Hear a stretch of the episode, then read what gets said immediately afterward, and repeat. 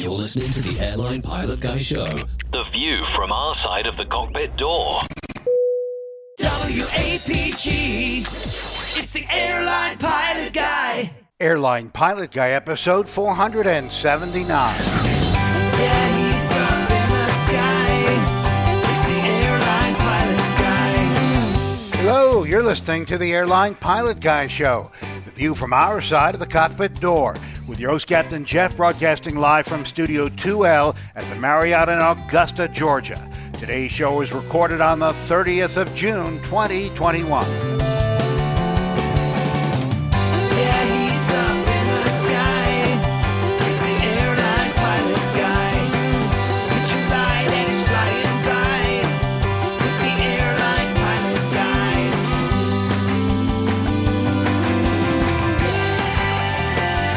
In today's episode, Delta plans to hire more than a thousand pilots by next summer as the pandemic recedes. Romanian investigators look into why a flight ran over runway lights while attempting to take off. More news, your feedback, and today's Plane Tale check-in confessions. So get all settled in. Tray tables and seat backs in the upright and locked positions. Electronic devices powered on. I'm Radio Roger, and Flight four seventy-nine is ready for pushback. That was Radio Roger Stern, an award-winning T V and radio report, reporter currently at the number one all-news station in the nation, ten ten wins in New York City. Welcome to the Airline Pilot Guy Show. It's an aviation podcast covering the latest in aviation news and covering your great feedback. I'm Captain Jeff, a pilot at a major legacy airline based in Atlanta, Georgia. And joining me today from her beautiful home on Lake Kakalaki, Kakalaki. She's a doctor, skydiver, marathon runner, strength training junkie, I P A connoisseur, and commercial multi-engine instrument-rated backstabbing jumper dumper, Doctor Steph. Hey, Captain Jeff. It is good to see you again. I've seen you a lot recently. You have. Um, but that's a good thing. Yes. And I'm so glad we do this with a live audience every week so they can see the shenanigans that happen during the recordings. I don't know um, what you're talking about. It's going to be a great show tonight. I'm really looking forward to it. I'm just putting it out there for folks who don't watch it. You know, it's a tease. Like, come join us in the live chat room when we record these things. Again, I have no idea what you're talking about. Um, continuing on with the next contestant from his studio in... in Hartford, Hereford, and Hampshire. One of those places. He's a professional photographer, former R A F, R A A F fighter pilot, retired Airbus A three thirty, A three forty captain for Virgin Atlantic. Retard. It's Captain Nick. Well, you got that timing right. Damn. Uh, it's the thirtieth of June. We're exactly halfway through the year, aren't we? Retard. If you say so. I don't know. I'm just kidding. I think, thinking. Well, it's whatever, you know, three sixty-five divided by two, and then whatever day that happens to be. All right. Okay. Steph! Might be today. That's tough. It could be. Could be halfway through. It's awfully dang close. That's what I'll say. Anyway, yeah. You know what we should probably do before uh, we just mess up anything else? We should probably do the news. Good idea.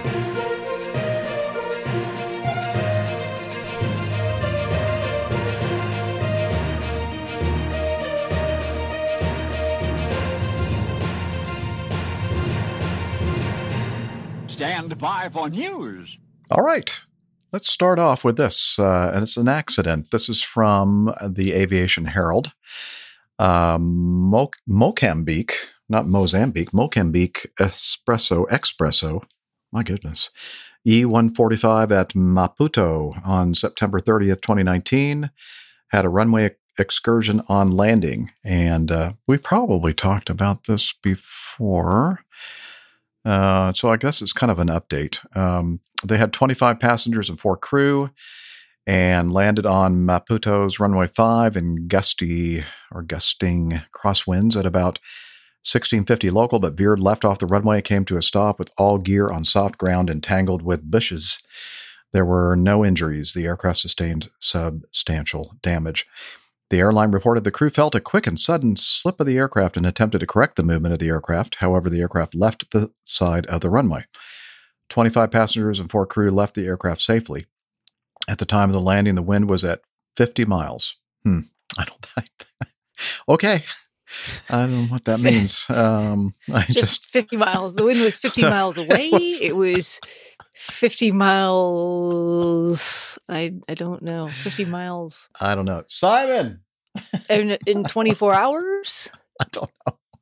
The winds I, on the uh, METAR are uh, one thirty, fifty, and gust twenty five. So I'm not sure what fifty. What that one that means. Anyway. Unclear. They opened an investigation, and they're trying to figure out what that means, I think. On January seventeenth, twenty twenty, the Aviation Herald learned a number of uh, frame sections were bent. Structural damage at the radome was crushed. The forward... the forward... Uh, you okay? It's fine. Just I, put that I microphone think I anywhere. Something. Do I need to order a new microphone for one of you? Okay. How many yeah, microphones does Nick have, though? He's got plenty. It's fine. He's got a mic I locker, have so lost. He has plenty. Mm-hmm. I've got I've got one less now. Oh no.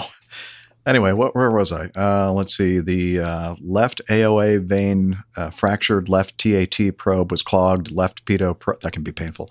Left pitot probe dented and bent.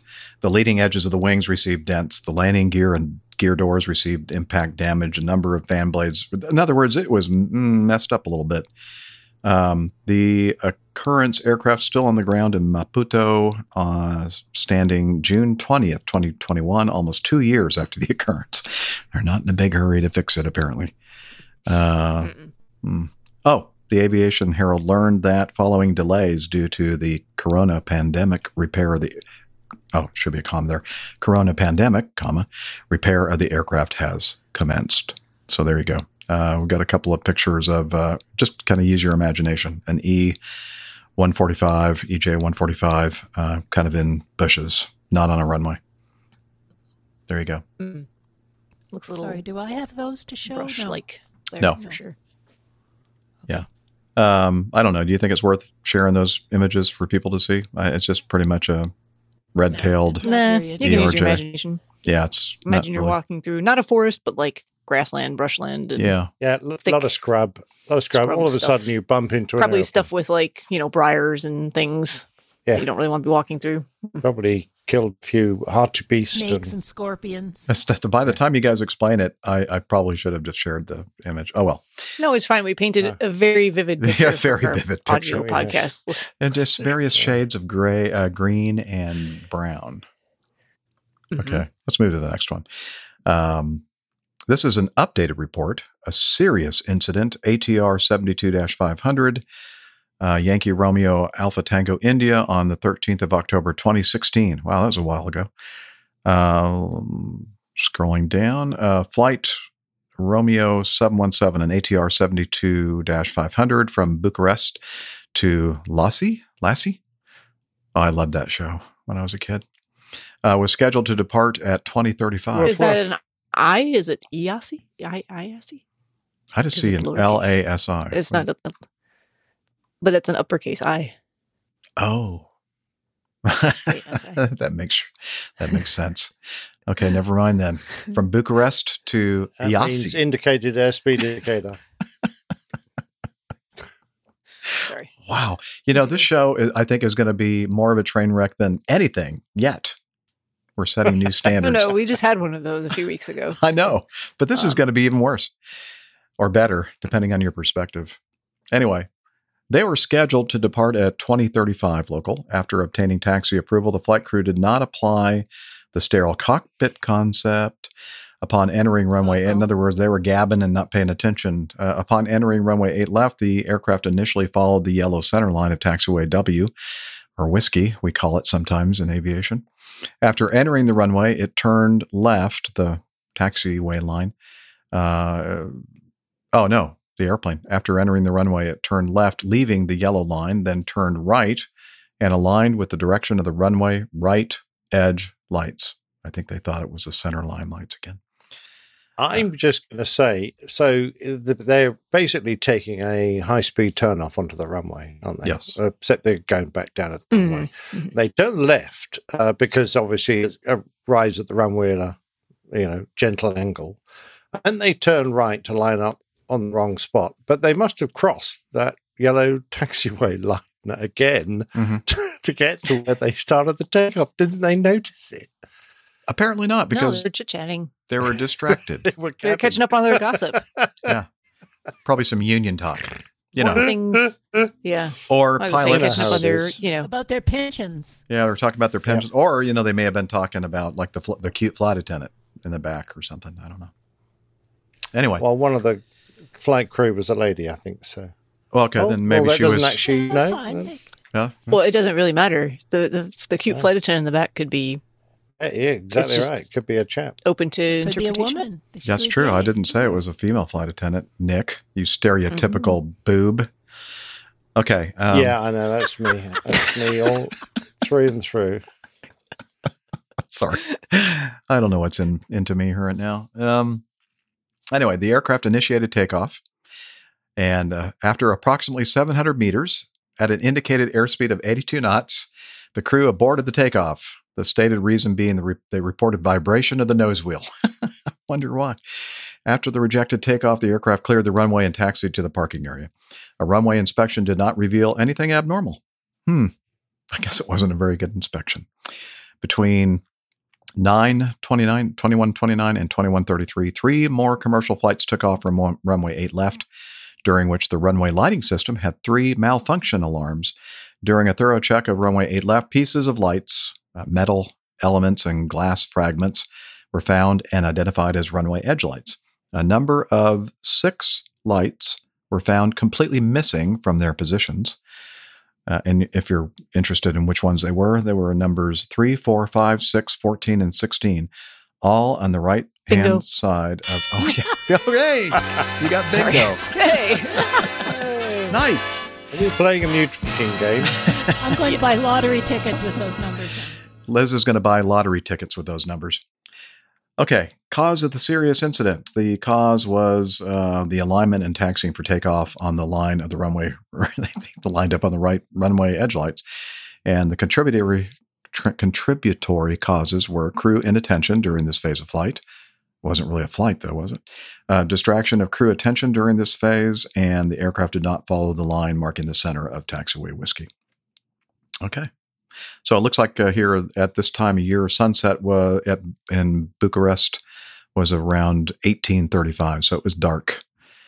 So maybe that's why they didn't see the yellow line. It wasn't bright enough or something, I guess. I don't know. Still, you'd think that your yeah. runway... Well, your you could see light- where all those lights they were lined up on. Yeah. Mm-hmm. Blinded by the lights. Blinded by the lights. Okay. Thank you, Liz. Um, anything else to say about that? No. Okay. Move on. All right. Let's move on then. Move on. Um, accident. Express freighters, Boeing seven thirty-seven three hundred, um, operated on behalf of Qantas, registration Victor Hotel, X-Ray Mike Oscar, performing freight fr- flight seven three three five from Brisbane to Melbourne, um, Australia, with two crew, was en route at flight level two sixty, about one hundred ten nautical miles northwest of Canberra, when the crew received wing body overheat warning, which resulted in a reduction of cabin pressure. The crew donned their oxygen masks and descended the aircraft to flight level two hundred. The first officer became incapacitated, however. The captain descended the aircraft to eight thousand feet, advised that they were diverting to Canberra, requested emergency services on standby, an ambulance, we call them ambulances in the U S, uh, to meet the aircraft on arrival. Uh, and it's s- an ambulance, mate. Oh, oh, okay, I got it. It's just written in the accent. It's it written uh, in the in colli- Australian vernacular. I see. The vernacular. Oh, thank you, Simon Radke, for uh, doing that for me. I look, mate. That guy's an ambulance. Anyway, they requested. If you're Australian and offended by Nick's attempt. And what's that address, Steph? It is. Well, it's. I'm offended. At, uh, I'm affected. I'm in um, offended by Captain Nick at Airline Pilot Guy. Captain Nick. Yes. Yes. It's a very long address. Yeah. It's easy to remember, though. Uh, they were they requested the ambulance to meet the aircraft on arrival and stairs for medics to enter the aircraft. On final approach, already in contact with tower, the captain advised the first officer was still unconscious. What? The first officer was still unconscious. Hmm. The aircraft landed on runway three five without further incident. The first officer was taken to a hospital. Uh, Australia's T S B opened an investigation into the occurrence. The black boxes have been secured. On June twenty-fourth, twenty twenty-one, just a few days ago, the A T S B released their final report, concluding the probable causes were uh, faults with the right wing body overheat detection system likely led to an intermittent elimination of the master caution and wing body overheat annunciator. The crew were unable to isolate the right wing body duct due to a faulty isolation valve. In consultation with Sydney line maintenance operations, the flight crew conducted troubleshooting activities that resulted in the right air conditioning pack being selected to auto. This resulted in reduction of cabin airflow. Due to the reduction in cabin airflow, along with a higher than normal cabin leak rate, the aircraft was unable to maintain required cabin altitude. This resulted in the flight crew electing to conduct an emergency descent. During the descent, the captain selected the emergency setting on the oxygen mask, resulting in an inhalation of pressurized oxygen. This caused a gagging reflex, leading to thank you, uh, leading to a temporary incapacitation. Throughout the diversion and landing, the first officer experienced uh, incapacitating symptoms consistent with hyperventilation from a heightened state of anxiety. And Doris is very scared, uh, leading the He's captain to declare the first officer incapacitated. Now, that one was the, uh, Liz is asking a question to clarify. The captain is the one that was gagging. The first officer oh, was hyperventilating. Um, so we had all mess. kinds of physiological issues going on here. Uh, other findings, post-occurrence. I'm, okay, I'm confused ahead. as to why the first officer was still unconscious, though, at eight thousand feet. I don't know. You do tell us about hyperventilation. I, I mean, it, mm, is it supposed to? Yeah, I the mean, effects supposed to last. He's still long? hyperventilating, but if he's unconscious, then things kind of reset, and you shouldn't continue to hyperventilate. How do you hyperventilate when you're unconscious? That doesn't seem That's like exactly, it's possible. That's my point. Well, yeah, you, you don't. But when you come round again, then you hyperventilate again, again, and then you, can, you, you can go right back. It just again. starts the circuit cycle all over again. Yeah, you, I guess you just go into repetitive. Cycle. Yeah. Wow. Mm-hmm. But I, I'm not quite sure why the captain was gagging on his oxygen. What oh, because when it? you go to emergency, it's, it's under high pressure, and I guess he didn't know how to. So yeah, manage that. It's not that high pressure, no. and it's supposed to be uh, under pressure and one hundred percent. Right. It's supposed to have a slight overpressure. Why on earth would it cause him to gag? Some people are sensitive to those things, Nick. No well, idea. Some people have very... A pilot wouldn't be because... Very like, high gag reflexes. You're supposed to be able to wear your oxygen mask on one hundred percent if you need to without gagging. I'm, I'm not making excuses for no, that. No, no, I'm just, I, I'm just are... going, what on earth has this guy done in the past that he hasn't ever put his oxygen mask on one hundred percent before and worn it and... worked out what it feels like. Well, I just think you're just being too critical. Well, it's still a good time to find out that you can't wear your oxygen mask properly. I know. You would have thought that. Because it makes you gag when you're in the middle of a... Mer- you would have thought that, you're right, that he would have understood that this could be a risk factor with a, uh, a high um, gag reflex factor. Yeah. Oh, no. What is my computer doing? It's doing weird things. Sorry. It's flashing and doing all kinds of things. What's it doing now? What's it doing now? I don't know. Uh, okay.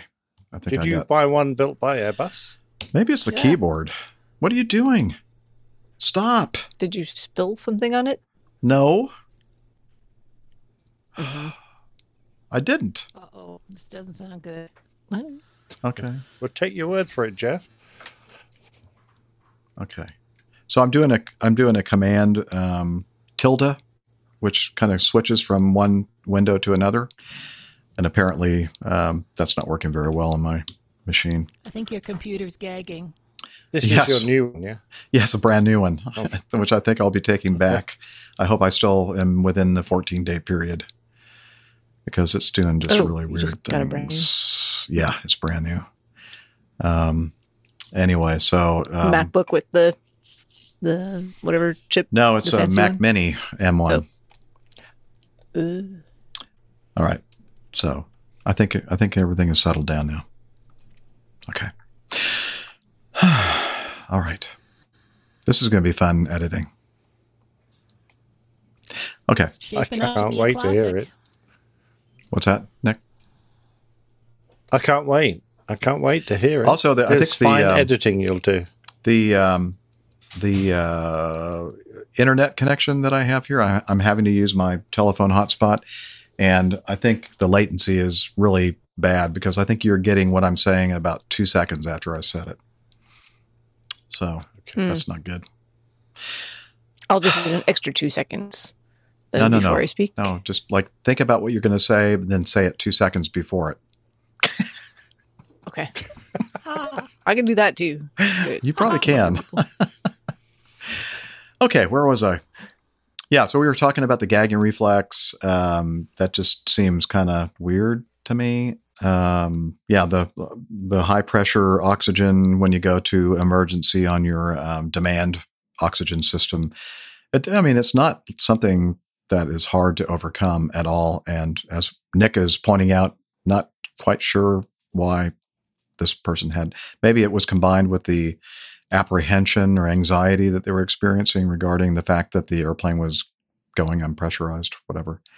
Um, the flight crew consulted the quick reference handbook and conducted the non-normal checklist when they first had that intermittent um, white, right wing box overheat enunciation or wing body overheat enunciator. This procedure removed the bleed air pressure from the right wing bleed air duct by closing the isolation valve. That's good. Switching off the right air conditioning pack. That's good. And turning off the bleed air source from the right engine. Also good. Following the completion of the non-normal procedure, the right wing body overheat enunciator remained illuminated and the master caution light continued to flicker. Additionally, the Uh, right wing body duct pressure gauge in the cockpit displayed a residual pressure of fourteen pounds per square inch, indicating to the crew that the duct remained pressurized, despite that the system was isolated. The flight crew, concerned with the potential for leakage of high-temperature bleed air into the right wing, they contacted their uh, Sydney line maintenance operations by V H F radio for technical assistance. So when they were talking to them, the flight crew began a process of troubleshooting with the intention of isolating the bleed air duct and extinguishing extinguishing the right wing body overheat enunciator light. The flight crew advised of the already completed steps and discussed the non-normal checklist with the engineer. The engineer advised the flight crew to cycle components of the system and monitor the right bleed air duct pressure. After noting that the residual pressure was lowest when the right pack was switched to auto, the engineer... So I guess the line maintenance people told him to go to auto, and I think what happens when you do that is that left pack, the operating pack, goes, oh, okay, you're turning the other one on, so I'm going to go to a lower pressure. And then it just was all downhill from there, literally. Um, it just, uh, the cabin couldn't maintain cabin altitude, and uh, they had to initiate the emergency descent. So, but the physiological thing is still kind of uh, got me scratching my head as far as, in one place in here, it talks about the first officer being unconscious, even, I think even after he they landed. And, uh, but he also was hyperventilating. I don't know. I can't make really much sense of this whole thing. Yeah, I'm I'm not certain about the physiologic things that they experienced. They sound a little bit strange to me as well. Yeah. Yeah, they started talking about a possibility of fumes in the cockpit. Um hmm. And then, you know, the, I, I took a long read of the uh, the original um, information, mm-hmm. and people were talking about um, getting, uh, I can't remember the term now because it isn't here, uh, when you get uh, oxygen, too much oxygen for oh, a long yeah. period, you can suffer something which Steph knows about because it's a medical condition. And it's mm. called, Steph? I have no idea. Oxygen narcosis? Oxygen, oxygen um, intoxication? I don't actually know what it's called, if there's a technical term. There, it, it, oxygen can become toxic to your body if you get... Yeah, to, for sure. Mm-hmm. Uh, but it, it you need it hours and hours. I mean, yeah. Uh, I've been... Uh, most of us in the military uh, have been subjected to high-pressure oxygen, oxygen pure toxicity? Oxygen, four hours. Oxygen toxicity, yeah.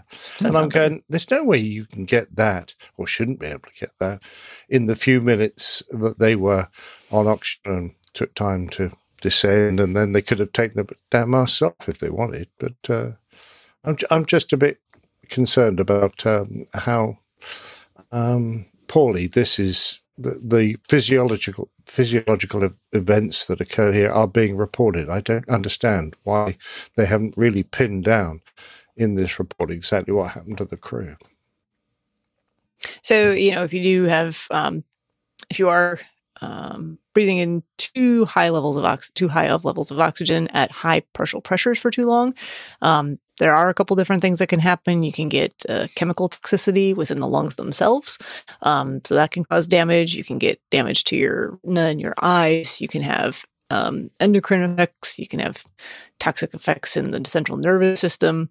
Um, but to be perfectly honest, I don't know how Uh, long you would have to do that for. Um, I'm trying to do some quick searching here to see some of those things. So six to ten minutes exposure, you can feel kind of, uh, I guess, have some nausea or some like twitching of um, kind of facial areas like your lips and things like that. You can have some diaphragm spasm, um, but that's six to ten minutes. So I don't know how long they were on the high pressure of oxygen before that well, happened. Some, somebody's making a nice comment in the chat room. Yeah, it's a, it's, this is what my computer's I wonder doing. Who that was, Jeff. I just typed one of those words and it just went oh my God. Nuts. Sorry. No, I have not had too much coffee. Your, your computer has. So I think, yeah, I don't know what's going on with this thing. Uh, I think that uh, the word that you were looking for might be hyperventilation. No, wait. No, that's what they... Mm, no, no, it's not. Oxygen toxicity. Oh, yeah, that one too. Now, hyperventilation's when you breathe so much, you drive out all the C O two. And, uh, yeah, hyperventilation does not cause oxygen toxicity. Oh. No. Well, then never mind. But then again, uh, there, there are an awful lot of uh, military pilots that fly around all the time on one hundred percent oxygen. Mm-hmm. The Navy do it all the time. I mean, lots of people do it all the time. And yeah. They're usually getting it under pressure when they're at altitude. So I'm I'm still confused why they're not all suffering side effects. No one is. They're, they're all fine. Well, I don't know. Why have you ever flown with those guys? One pilot. I would I would argue well, with that. A few, that's for sure. Yeah. It's kind of making a lot You'd of sense to, to me be, now. Uh, I yeah. know. All right. Uh, anyway, by the way, it sounds like this problem was a sensor failure. There wasn't actually a problem yeah. at all. Right. Mm-hmm. Yeah, it was. And a, it was induced by following mm-hmm. checklist yeah. procedures for something that didn't exist in reality. Well, I think the checklist procedures were probably fine. It's when they got on the engineer. Uh, yes. Did they? Did they start getting advice that when they, they received the help uh, a little bit? Yes, exactly right. That they had the they actually managed to turn off the remaining pack and depressurize the airplane. So um, it, I think it's a collection of um, very strange events for this flight, and uh, uh, I'm, I'm it's an awful lot of guff here as well. I think that if uh, they had just initially said, "Look, we have an issue. We, we're going to accomplish the Q R H procedure, and now let's go to let's divert right away, get the thing on the ground, and then we can figure out what's going on after we are on the ground." Instead of trying to push on, trying to resolve the situation without diverting, and then basically causing an emergency by their procedures, and then having to divert anyway. I mean. That's just something, you know, it kind of reminds me of the, uh, I forgot the number of the flight, the uh, uh, M D eighty, uh, that uh, Alaska M D eighty, that uh, they were trying to do troubleshooting with the stab trim. And that uh, all the troubleshooting that they worked through finally just basically wore off the remaining um, threads of the of the nut, uh, the, uh, the Acme nut is what it's called, believe it or not. Nothing to do with Acme Airlines. And uh, that uh, basically caused the thing to, to be completely uncontrollable. And then, of course, we know the thing crashed into the uh, Pacific Ocean. I know that's a little bit different situation, but still, they were trying to do the what they thought was the right thing by troubleshooting in the air instead of getting on the ground, and because they wanted to provide, you know, the the service to the passengers that the passengers had purchased.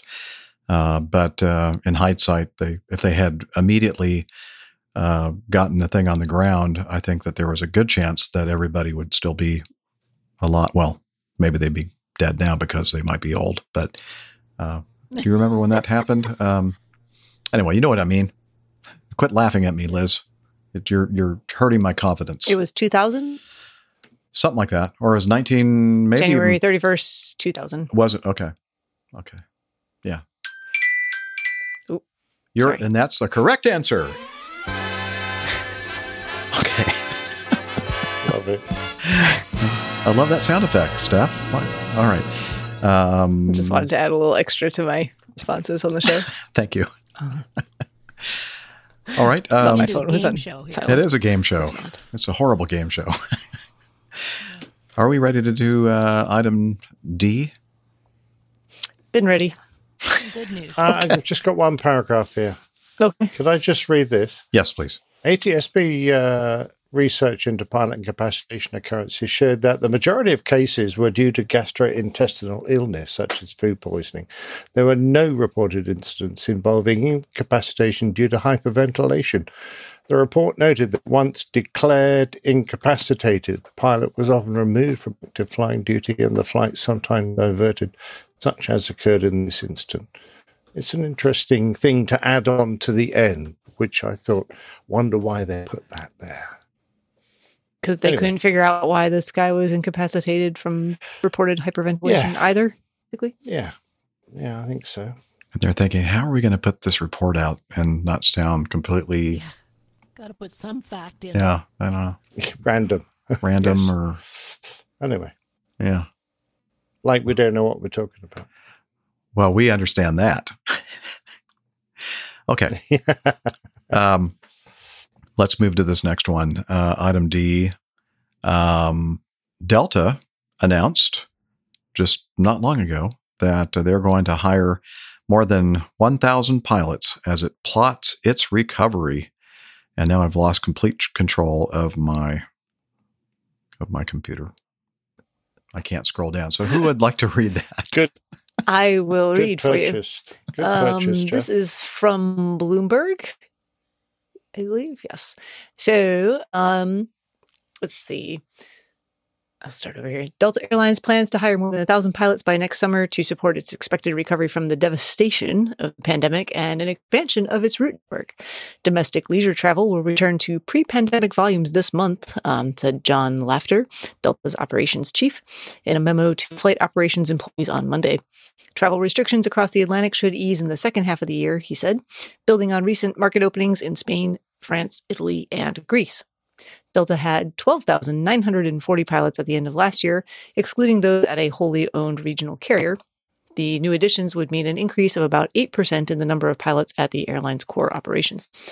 U S airlines have been expanding flights in recent weeks to accommodate consumers who are packing planes for long-delayed vacations and family reunions.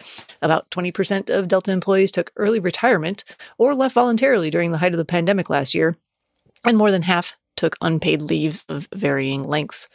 This is all good news, but we should keep in mind that while our leisure customers are coming back, our fares aren't back at the same level. Uh, Delta has said it expects to report a profit for the month of June. Um, I guess somewhat related, American Airlines Group canceled nine hundred fifty flights scheduled for the first two weeks of July after the faster-than-expected rush to travel led to crew shortages. The carrier also scrapped seven hundred seventy-five flights over the weekend and into Monday as poor weather at three of its hubs worsened the pilot shortfall. Uh, Delta will start the first training class this week for pilots who had received conditional job offers before coronavirus, and the Atlanta-based airline also said it would add thirteen crew schedulers and a supervisor. There you have it. There you have it.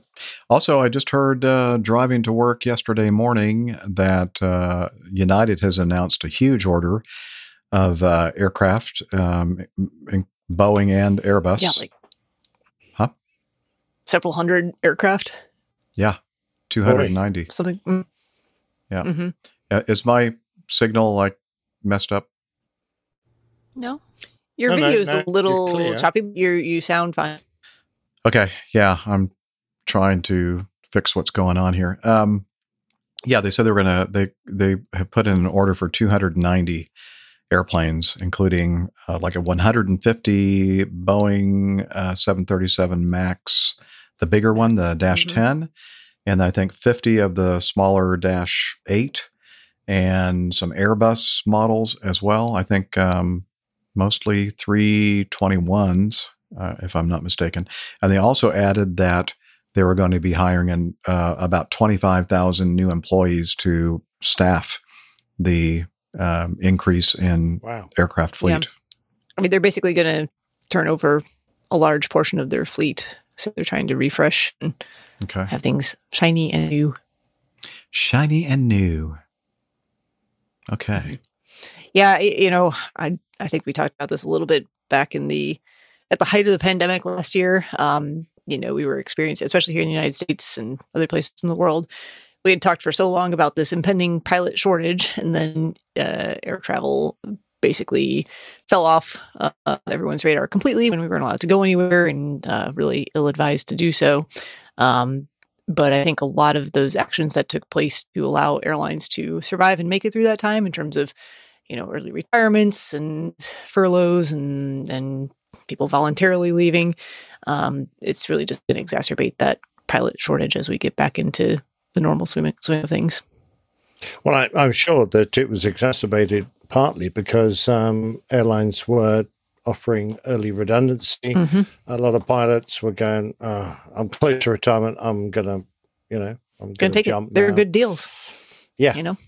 And uh, I suspect that, uh, you know, uh, some airlines may have lost ten, even twenty percent of their pilots who have no intention of coming back now. Mm-hmm. Uh, so, well, and I think uh, on, on top of that, too, you know, we saw a reduction in, in flight training over that time frame. So you don't have people yeah.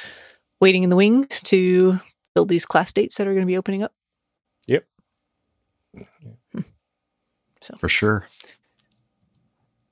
Going to be interesting. Yep. Yeah, I, the uh, but the- having flown relatively recently, I mean, at least here in Charlotte, walking through the airport, things look very normal in terms of passenger volume and, you know, people back in the airport. Yeah, but hadn't you said that um, that particular air, airline at your? Yeah, it's been. Mm. Yeah, the latency is horrible here. Sorry. Uh, the Sorry. That airline go ahead, go ahead. at uh, your Charlotte hub uh, has been pretty much been operating almost as normal for the entire pandemic, right?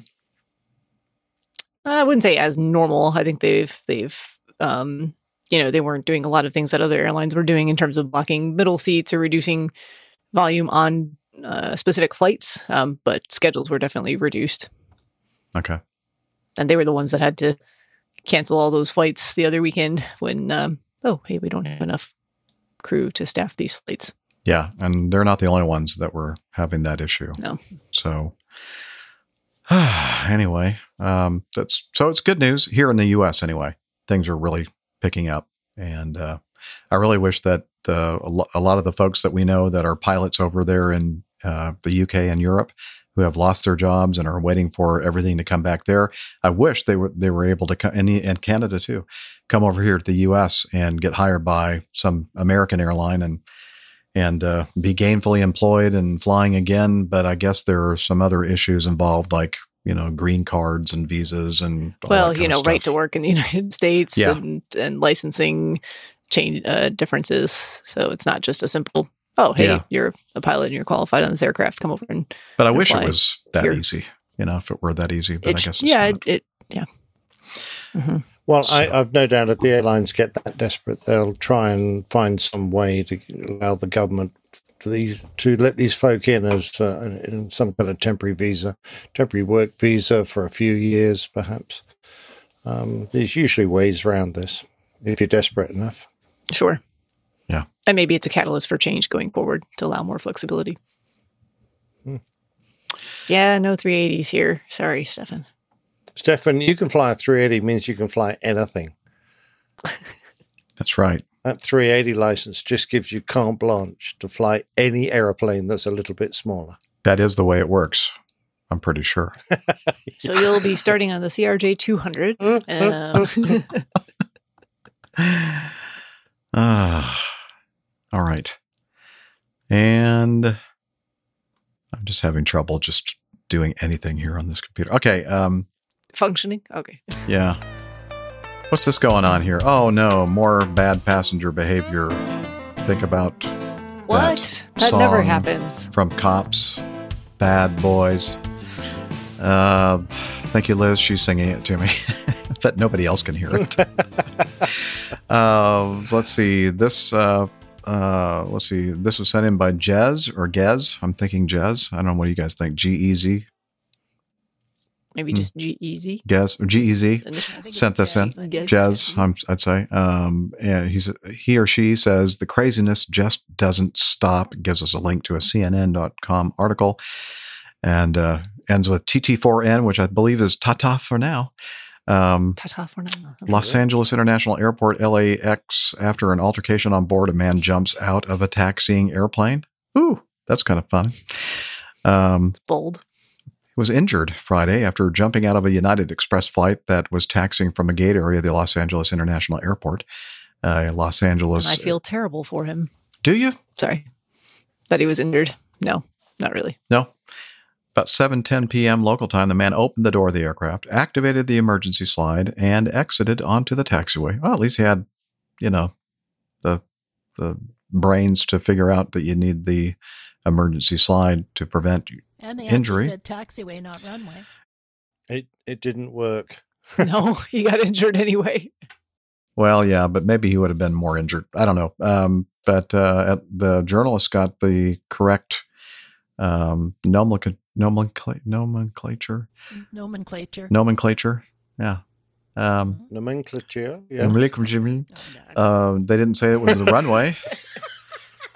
Uh, let's see. Los Angeles Airport Police and Los Angeles Fire Department responded immediately. The flight was operated by SkyWest Airlines. Hmm. You know those pilots at SkyWest are kind of. Mm. Eh. Mm-hmm. Um, well, they were heading to Salt Lake City. According to the F A A, an altercation occurred. Okay, we just talked about that. A passenger who exited the aircraft was apprehended, taken to a local hospital where he was treated for his injuries, his boo-boos. Authorities are investigating the incident and working to determine the passenger's motive. And then there's another article here that talks about it as well. Um, oh, no, this is a different, this is another incident uh, at L A X. Police say that the male driver of a gray Mazda hatchback with the letters S O S written on the hood. Oh. Help! Really? Help me! Doesn't everybody though? Uh, turned off Imperial Highway on the south side of the airport and headed straight for the gate at the FedEx warehouse. After crashing through the chain link gate, the driver sped past a line of FedEx jumbo jets parked on the tarmac or the runway, your choice, and then proceeded to speed across runways two five left and two five right. He made a U-turn and crossed them again. Yeah, for good measure. On busy days, runway That's two... That's why I always use the two fours at L A, because oh, you never okay. know what's going to happen on the two fives. Yeah. That's, it's a little bit of chaos down in, there. That's Indian country down there. That's the Wild West. It is. On busy days, runways two five left and two five right have aircraft landing or taking off approximately every minute. The pursuit came close to several bustling loading and unloading areas. Unloading and loading areas only of L A X, though there were the no white collisions. Zone is for loading and unloading the white only. There is no stopping in the red zone. And no injuries reported. Exactly. Uh, insert airplane movie sound clip here. Mm-hmm.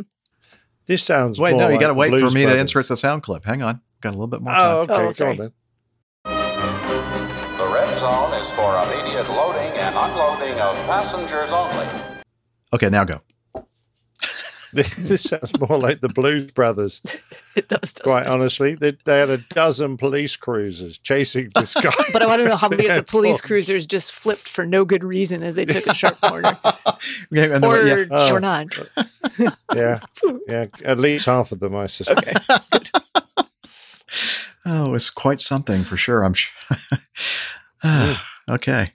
Well, I don't know. What else can we say about that? Nothing really. Okay. I, I don't know. Mm-hmm. All right. And then finally, thank, thank goodness. Um, an ex-A P D, oh boy, Nick is going to have fun with this one. Ex-A P D. No, op- I'm not. No, okay. It's very sad. This is sad. Oh, it's yeah. sad. Okay. Yeah. Ex-A P D officer, yeah. wife among five killed in hot air balloon crash on West Side. This is an Albuquerque Police Department officer. This is from the Albuquerque Journal. Uh, rescue crews. Oh, hang on. I'm trying to scroll down so I can read the article. Here we go. A former Albuquerque police officer and his wife are among the five people who died when the hot air balloon they were struck or were in struck power lines and crashed near a busy West Side intersection Saturday morning. Again, this is in Albuquerque. Martin Martinez, fifty-nine, and Mary Martinez, sixty-two, were pronounced dead at the scene, along with a pilot and another female passenger, according to the Albuquerque Police Department. A man rushed to the hospital with severe injuries sustained in the crash also died. Gilbert Galagos, an uh, Albuquerque Police Department spokesman, said the deceased ranged from their forties to sixties. They were all from Albuquerque. Balloon chase crew members and others at the scene said they knew the pilot but did not give his name. This is just such a tragic loss, fellow pilot Buzz Bernanke said, his face streaked with tears. Martin Martinez retired from A P D as a patrol officer and was currently a police sergeant for Albuquerque Public Schools. He and his wife have a son who is currently an A P D transport officer. Uh, let's see, is there anything else about what happened here in the accident? Um, oh. I think it was just freshly happened. There aren't too many details. Okay, this yeah. news report was uh, soon after the accident, uh, but there is a um, statement here that says the balloon envelope was found at a separate location south of the incident. The cause of the crash is unknown. Uh, looks like the... Um, The balloon gondola had fallen one hundred feet to the ground after striking the power lines. Yeah, that's not good. Hmm. No, it's How tragic. High are the power lines over there in the States? They Well, they're big some here. Some of them are pretty high. Yeah, probably well, like... Some of them may have to be pretty, very about, high. About mm-hmm. two thousand feet, I'm thinking. No, I'm just kidding. Not that high. Um, no, not that high. That They have them that high I'm in Texas. I'm trying to think about the really um, not, tall, not like... high-tension power lines, are those yeah. one hundred feet yeah. high Probably. sometimes? Probably. Yeah. Because yeah. it, it sounds like there was uh, a separation of the basket from the Yeah, the, yeah, the that's balloon. What they're... The basket came down its own, and then like, there's a picture of the balloon. It just looks like it's completely emptied and just streaming, mm-hmm. streaming. down. Mm-hmm. And the basket down. looks like it came down someplace completely different yeah. based on the pictures. Very yeah. sad. For, for sad. all the jokes that uh, I make about... Uh, Uh, ballooning. Um, this, you know, you just don't want to see this sort of thing. No. No. Not at Very all. Very so. Yeah. All right. Well, if you're uh, a balloonatic out there, be careful, okay? Watch out for those power lines. I'm I'm sure there must Please have been do. some circumstance that caused that. I'm sure the pilot didn't purposely fly into them. I H A L is making a good point here. Oh, I H A L Boxes is making a good point. They must be that high for the electric airplane. Oh, that's true. They, they got to get them the up way up there for the electric airplanes. Yeah. Because they have those things connected. Yeah. Good one. Good point. Uh, what are they called? Uh, Panteons or something? Pan, pan something? Pantaloons? I'm sure they have a fancy name. Pan- no. That's yeah. You you could connect your pantaloons to the Pantamons. Electricity if you want, Jeff. Okay. I think I'll pass on that. Um, trying to find a way to get to this window to play the sound effect that I want to play right now. Oh, I've, I finally got it to settle down. Okay, that's the news for this episode. Wasn't that nice? Made it. Yeah, it was a little bit shambolic. Ah, getting to know us. Getting to like us. Getting to hope you like us too. There's some extra words in there I have to insert. That's why it's so awkward. Well, it's one reason why it's so awkward. Um, so this is the part of the show that if you're just, if this is the first time that you've ever watched our show, it's not usually this apologize. bad. It's like, I don't know. I've lost control I think of my it's going pretty well. brand new computer that's not working right. And I'm not very happy about that. Uh, getting so to know us. Where's Rick this week, Jeff? Where's oh, where's Rick? Rick this week, Liz? Well, I thought you knew. Yeah. Oh, you want me to tell the audience? Ah, I yeah. gotcha. Okay. Uh, yeah, Rick cannot join us today because he is at home, and normally he would be joining us. However, uh, they're doing work at their home in the Valley of the Sun, and one of those items that uh, is being accomplished at the home this afternoon while we're recording, or this morning, whatever time it is there, um, is tile work. And I think demolishing the current tile floor or something, I don't know, demolition work, jackhammering, jackhammering all kinds of noise. Yeah. yeah. So he said it's probably Sounds not going to be, but you know, in hindsight, I'm thinking it wouldn't have made much difference. We should have had him on anyway. It would just been, you know, added to the whole chaos of this show. But Oh, well, we miss you, Rick. Lawn guys Hopefully, uh, yeah, no lawn guys up here on the seventh floor, Liz. So I, at least I got that going for me. Um, so anyway, it's a part of the show where we uh, talk about what we have been doing or what has happened to us individually during uh, shows. And since the last one, uh, yeah, not much. Um, let's see, Nick, uh, you want to start? Because I'm going to be taking up a lot of time. Uh, yeah, well, about the only thing that happened was I got a, a lovely uh, cardboard box all the way from America. Hooray! Yay! Yay! Great Care excitement, um, particularly since it managed to avoid uh, any c- customs duty. So I was very grateful for that. Oh, really? I, I um, meant to ask so, you about that. That's good. I'm I'm glad I, I, I valued it at so I'm, like I'm ten dollars. Gonna, I'm going to put my mask on now because I got ah. I got given a mask. Can you, can you still hear me through my mask? Yes, unfortunately. Yes. Good. Okay, well, this was a mask from Jeff, not Captain Jeff, but I'm going to take it off now because it, actually it smells very nicely of coffee. And it's, it's a great mask uh, from uh, Jeff from JetFuel Java. These wonderful people that make great coffee. Mm-hmm. Uh, and the inside of it is lined with this lovely uh, material that has coffee and uh, pictures of coffee. I'll just say that that was my favorite winter mask because it's actually yeah, quite it is, warm. Yes. It is warm. It's quite uh, bulky, mm-hmm. so it'll be very safe.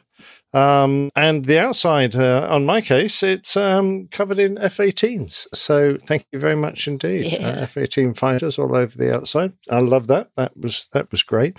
Um, the other thing, I think his girlfriend was the one that uh, made those uh, for us. Oh, she did a great job. They're they're very sturdy. I appreciate that. Um, the other thing in my little present was uh, an airplane ice maker. Now I will show you a picture, but it's actually quite hard. I have got ice cubes in the shape of airplanes now. Uh, they're actually um, Airbuses, because Airbuses are very cool. Boom, boom. Are they now? Yes. Oh, I get it. Uh, and, um, yeah, oh, well done, Jeff. You caught up at last. Jeff's about fourteen seconds uh, behind, so you're just going to yeah. have to, like, pause and wait. Almost and then unworkable. There will be a snarky response. Almost unworkable. Almost. Right now. Not quite though. Yeah. Um, and uh, a, a little gift from uh, Tim. Is Tim in the uh, uh, in the chat room tonight? I don't know if Tim's here today or not? I think he is. Tim Van Ram. Tim, okay. Are you there? Anyway, thanks. Raise Tim. your hand. Uh, I've already uh, independently thanked Tim uh, for a collection of hats. Um, So uh, pretty random, but very welcome nevertheless. Uh, so I've got a few extra baseball hats now to. Where should I ever buy a retriever, uh, um, and or if I ever change my name to Steve? Uh, so that, thank you very much. That, that'll mean something to Tim. uh, yes. Well, we like yeah, referring so, to you as Steve, Nick. Steve. Yeah, you can. You want if you want. Yeah, I'll be Steve from now. Yeah, you don't have to call me Steve McQueen though. But, uh, that's oh, fun. Tim is here. So appreciate that. Uh, And thank you, okay. thank you, Tim, in person. And thank you very much indeed, uh, Jeff, for uh, arranging the uh, transfer of those little gifts across. It was and, my pleasure. Uh, uh, that's right. You just missed one thing out, which I know is still sitting in Atlanta, but there you go. Life's like that. Yeah. At least one yeah. thing. uh, anyway, but they, there's nothing much else happening uh, in my life from here. Uh, because, uh, you know, it's uh, it's all that I can do to whip the crew into shape to get them to contribute to Plain Tales. That has been a week's worth of drama. Uh, so I'm going to be doing busy. that again. It's her fault. Yeah.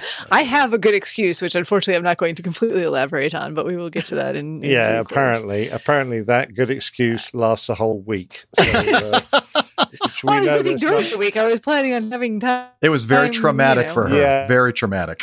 Yeah, yeah, yeah. Not during just the classic person who left it left it to the last moment and then got overtaken by events. I understand. I this. feel seen. Uh, but I would just like to mention that part two of tonight's Plain Tale, which is happening next week, I'll need your input because you're the only one who hasn't written the second half oh, crap. of your input for part two. It's okay because so, that extra time, that procrastination, I actually thought of better – examples.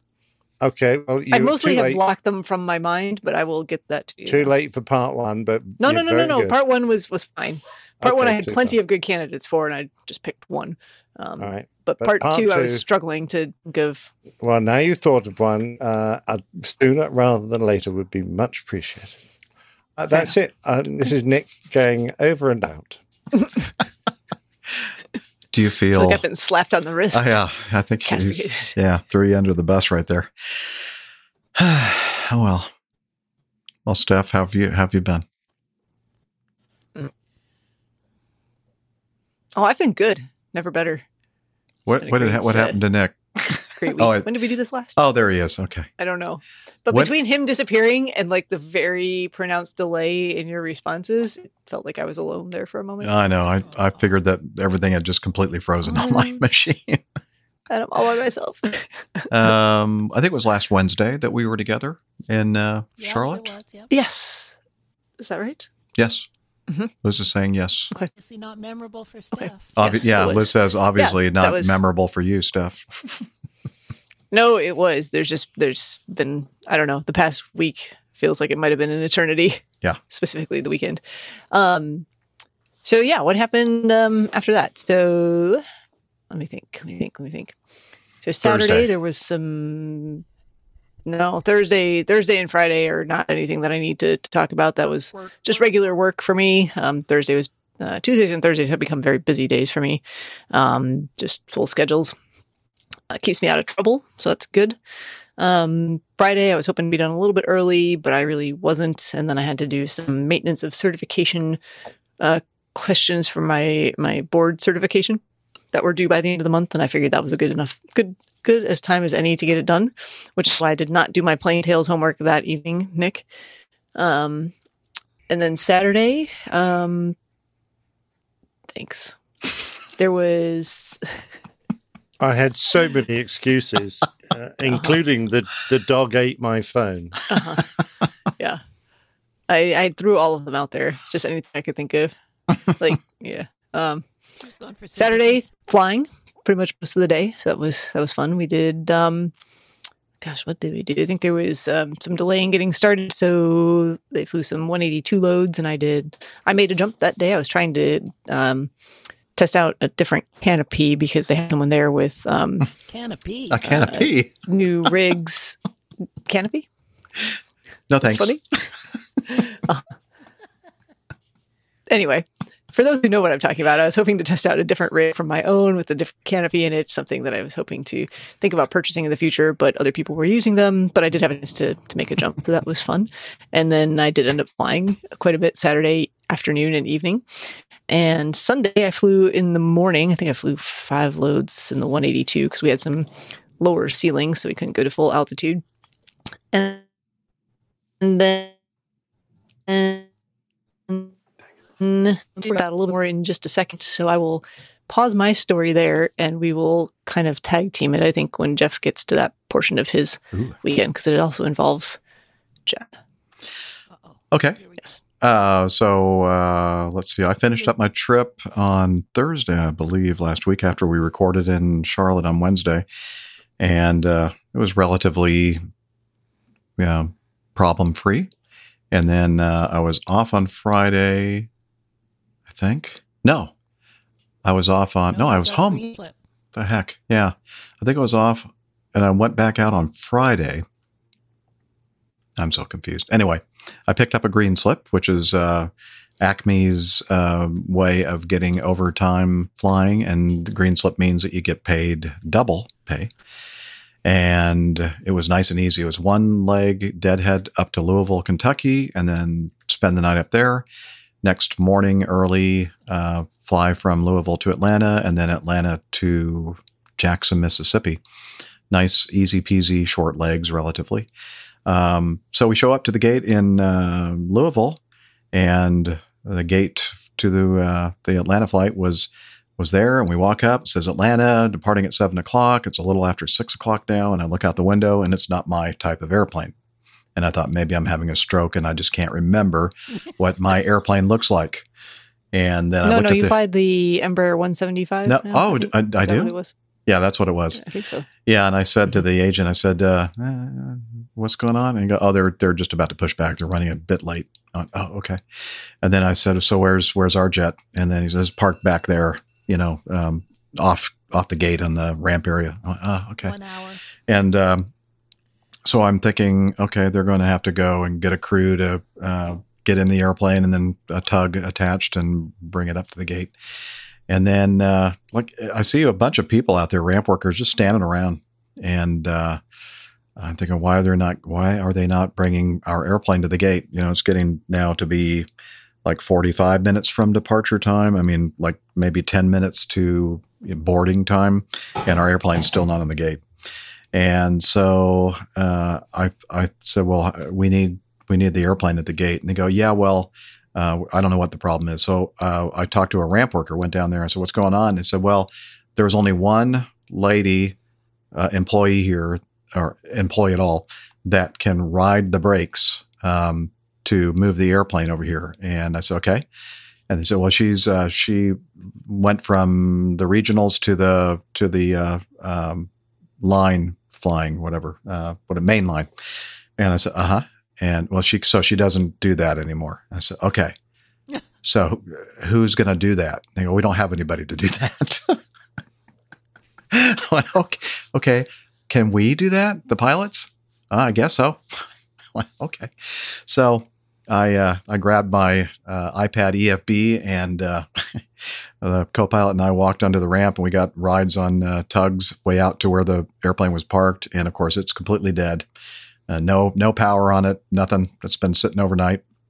So we had to do, uh, thankfully I brought my E F B with me so I could, you know, have the instructions on how to do a battery start of the A P U and all these different things. And it's some miraculously, the thing started up with no issues. And, uh, so we got everything running enough to have the people connect the tug and pull it up to the gate. And then we finished all our pre-flight stuff. And anyway, just kind of like, um, Who who's in charge here? What does anybody ever think about these things? Don't you do this every night? Yeah. Park these airplanes off gate. Um, has anybody thought of maybe training somebody to do this job? Because tomorrow, I mean, I, I'd really like to know what happened the next day because they're going to have the same situation again with no one there. To, so I guess they're did probably you leave on time.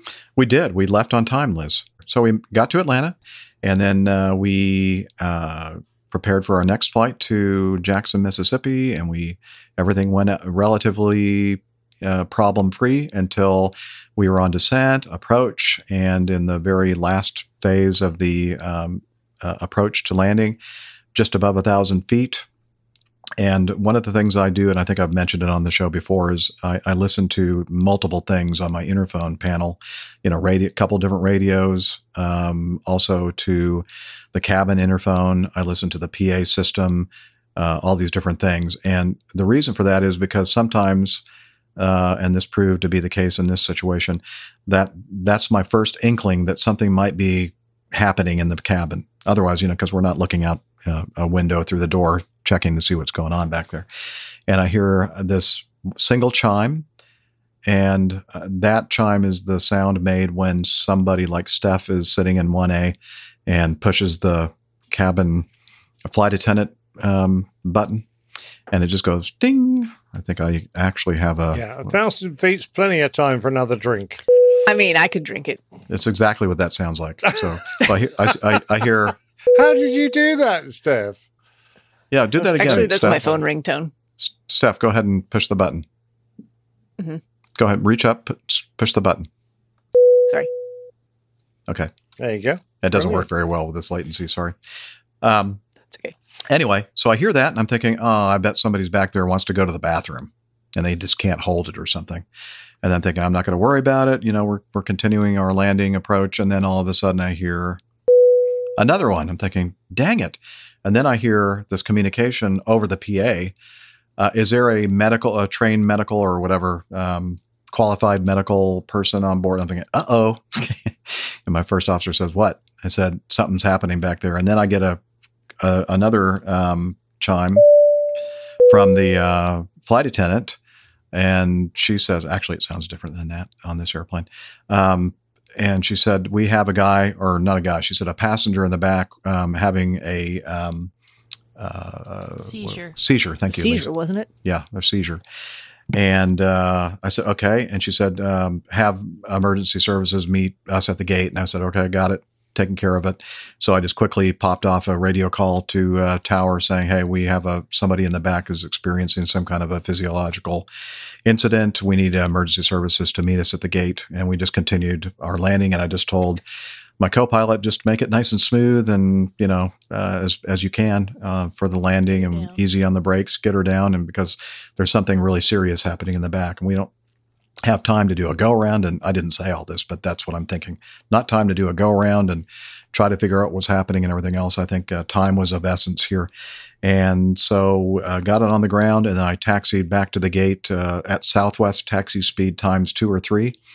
Um, and people that know me and who have actually ridden on um, any of the flights that I've operated already know that I like to taxi kind of fast, because I'm a Southwest Airlines wannabe. Uh, but I taxied even faster than almost I was comfortable with. But we got to the gate very quickly. Emergency services were um, getting to the gate about the same time we were. And uh, so um, we, I told everybody to stay in their seats, allow the emergency medical people to get on the airplane and get back to the course. This passenger is way in the back. At this point, we still don't know. The airline still doesn't know if this is a male or female passenger, or what age or anything. And, um, and she's, she was great. She was like on the P A telling the rather new flight attendant in the back, okay, open up the overhead bin, get the emergency medical kit out, get the, um, what is it called again? The defibrillator. Yes, that thing. Oh, nobody A E D. Can hear you, Liz. I can the hear you. A E D. Yes, the A E D. And, um, but, uh, a couple of doctors that were sitting in the front had already made it back there and were already working on the patient, had him in the aisle on the floor. Uh, one of the doctors, when I was talking with him after the fact, said that that was probably what saved his life. Instead of trying to work on him in the seat, they got him on the floor in the aisle, which is not a big aisle on this airplane. And, uh, we're starting chest compression, C P R, all that kind of stuff. And I said, well, did you use the, uh, A E D? And they said, no, we didn't have time. And I said, oh, so probably you know, just meaning that they, by the time the emergency services were on the plane, they were able to just transfer him. Cause that's, you know, well, no, they said yeah. that, um, they didn't have time to use our, uh, defibrillator. Um, thing. Right. But, I mean, you don't no, have that's to, what I mean is that you don't were, have to wait for them to do it. Cause it's, it's, um, something that I think anybody can use back there, right? Yeah, absolutely. I okay. mean, we do it as quickly as possible, but what I infer from that, it just means that in the time of things, it didn't get to them before emergency services actually did by the time they were no, on, you were on no, the ground. No, no, that's gate. Not what he was saying. He said oh. that they were doing C P R um, at the time. Mm. Uh, no, this is all well, before so we even got to, to the gate. Just, yeah, but you have one on the plane. Yeah. I think we're we're, we're miscommunicating yeah. here. We have a lot of latency. I think we something. Are here. Um, so what he yeah, said was because basi- you're, even though you're doing C P R, even though you're doing C P R, you're still going to be putting the A E D on. The but patient. they didn't. But they didn't. While C P R is in progress, they didn't. So that's though. why I'm inferring that maybe perhaps there was a timing issue there, which is what he meant. Right. Because uh, you, you can't bring someone back from fibrillation just doing C P R. You've got to shock them um, back out of. They uh, didn't. They didn't shock them. Well, you can. No, you can. Really? You can have spontaneous, yeah, you can have return of spontaneous um, um, circulation with just regular C P R, for sure. Okay. I didn't know that was a thing. Mm-hmm. Yeah. Absolutely. And he said, I said, so, I uh, he, I said, so was was he gone? He said, he was he was gone. He was dead. Um, and they brought him back. And uh, so I thought, oh, good job. I'm really happy because uh, if you if somebody dies on the flight, then I have a lot of, uh, I have a lot of paperwork to do. Um. So that sounded compassionate. Well, I'm sorry. That didn't sound compassionate at all, did it? I was trying to be funny, but it didn't sound that way. Sorry. Um, anywho, um, the passenger survived. And uh, not only that, um, when the emergency services people got on the airplane, when we arrived at the gate, uh, they tried to carry him off because they couldn't really get the gurney through the aisle back to the back of the airplane. And they were going to try to use an aisle chair or something like that. He walked off the airplane. And then when they got outside the front door of the airplane, um, they tried to get him to sit in a wheelchair. And he said, no, I'll, I'll walk. And they couldn't convince him to get in the wheelchair. And so he walked up the jetway and, and into the terminal. I mean, he just had a heart attack. He just basically sort of died there and got brought back to life. So uh, I, I'm thinking to myself that maybe this guy, uh, maybe this is not the first time that he's experienced this. He probably thought, ah, this has happened a couple times before. So, yeah, that's cool. I, I have questions about the whole scenario and um, the statements that were made about the events that transpired. But at any rate, it sounds like a serious and alarming medical event that occurred. And yeah. I'm glad that the individual is doing well. Yeah, I think one of the problems was that the flight attendant in the back didn't get the A E D out of the overhead bin in time. Right. Yes. That's what I was trying yeah. to say, more or less. Yeah. But, anyway. but, um, okay. So whatever. Um, happy ending. I mean, I'm not questioning any, anything that happened or any, any decision making that happened. It's, it sounds mm-hmm. like it all had a very happy outcome and people did what they were trained to do. So yeah. And I'm glad that the guys were there and were um, willing to uh, volunteer their time to save someone's life. So there you go. Anyway, so that was exciting. And mm. there were some more issues with the hotel that we don't have to go into. Um, not worth it. Takes too much time anyway. Um, yeah, let's see. Oh, and also during the weekend, several I guess a lot of the fans of the show fly on the weekends because normally I don't see so many. Um, there was, uh, somebody on the flight getting off in Atlanta, I think after we came in from Louisville that said, uh, hey, Captain Jeff, enjoy the podcast. And then he, you know, gets off the airplane. I was going, what? Like, you know, I think his name was Matt. Didn't have time. I think he had to go and catch a flight or something. Um, and then there was another Matt that posted on Facebook, Matt Peters, Matt Peters. And uh, he posted on Facebook that he had just missed uh, meeting me in Atlanta. I think also just coming in from Louisville on that Saturday morning. Um, and uh, so sorry, uh, we or I missed you, Matt, the other Matt. And then uh, when we were in Louisville on the on the Friday night, we were waiting for the hotel van, and I met a another listener of the show. He's a pilot for Republic, and I'm really, really terribly sorry. I've kind of forgotten your name. I think it starts with a C, but I can't remember. So I'm not even going to try uh, to re- say it because it's probably going to be wrong. So I, it was a, a pleasure meeting you. And a lot of things happened later on the trip. And I just, that got pushed out of my brain. So I'm sorry about that, but I did remember to mention you. So shout out to the Republic pilot in Louisville. And then uh, on Sunday, I got home Sunday morning. And then on Sunday late afternoon, I drove down to meet up with uh, Steph and Mike and uh, your friend, uh, Steph Karen. Mm-hmm. My friend Karen. Uh, in Atlanta, and they were there to pick up. Mike Carroll's? That, that would Mike be Mike Carroll's. We're picking up our, yes. our, yep, we're picking up our bibs for the Peachtree Road race, which is upcoming this um, this Sunday. It's actually happening Saturday and Sunday. Oh. They split the race into two days, um, just mostly to, so because it's it's one of the biggest races in the country, I think. Uh, in twenty nineteen, when I participated, there were sixty thousand runners for this ten K race. Um, so they split it and did half of the field on Saturday, and they're doing half of the field on Sunday. Um, that's neither here nor there, but it's upcoming this weekend. Um, but th- some odd things this year. Um, there was they didn't mail bib numbers, which I believe they've done in the past. You had to pick it up in person.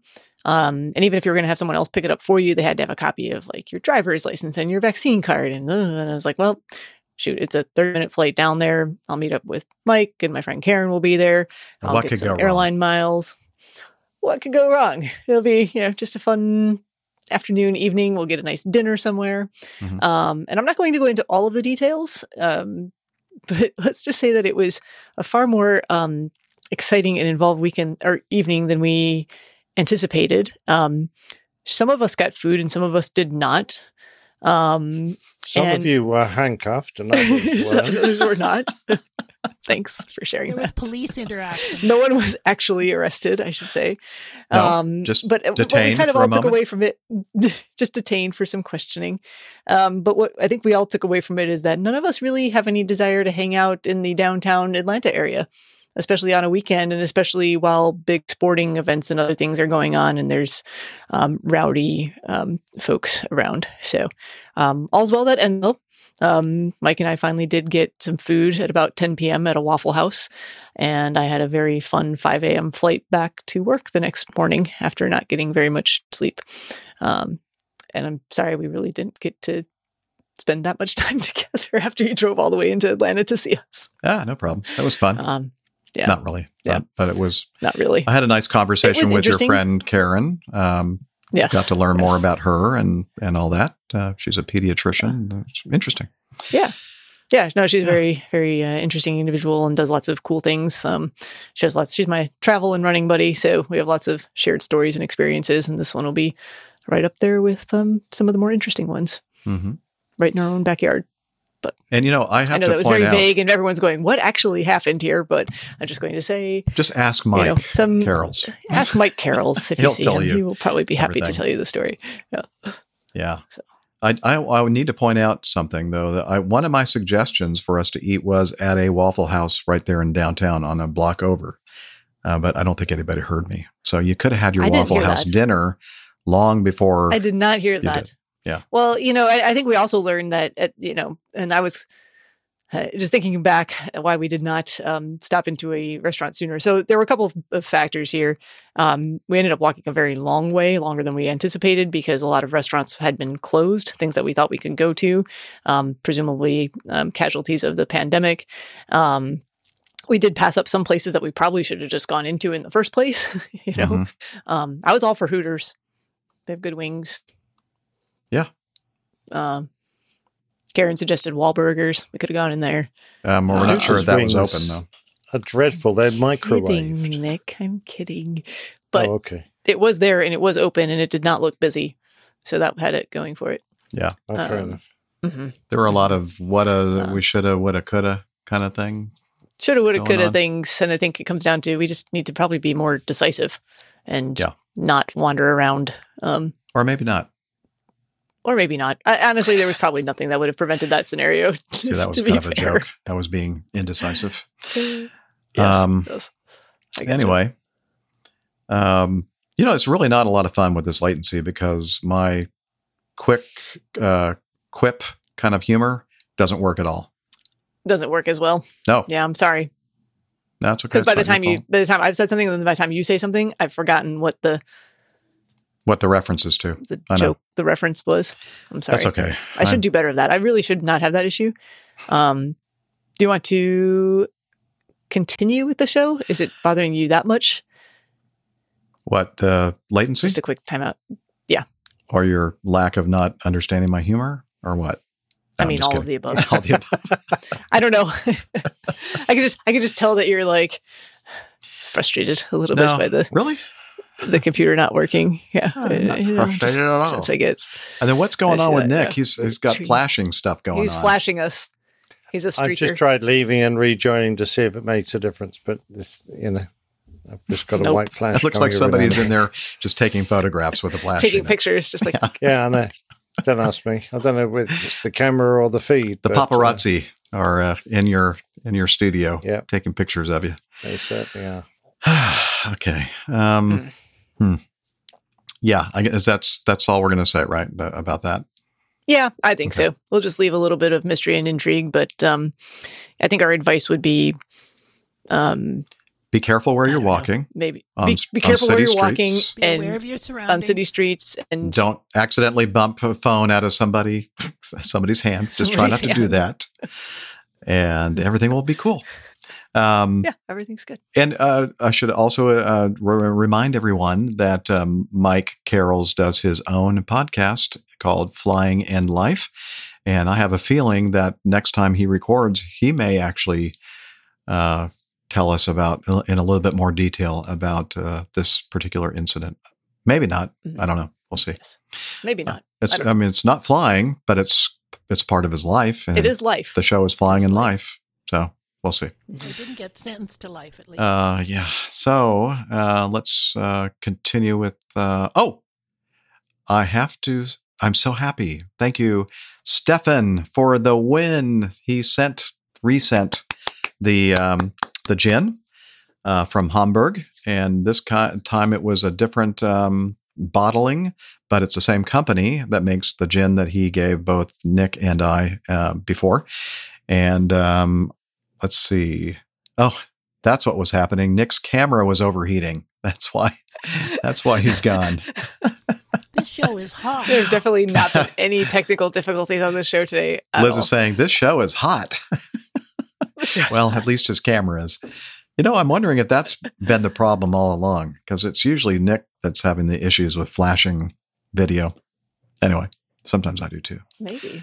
Um, I don't know. Nick, anywho, buy a new camera.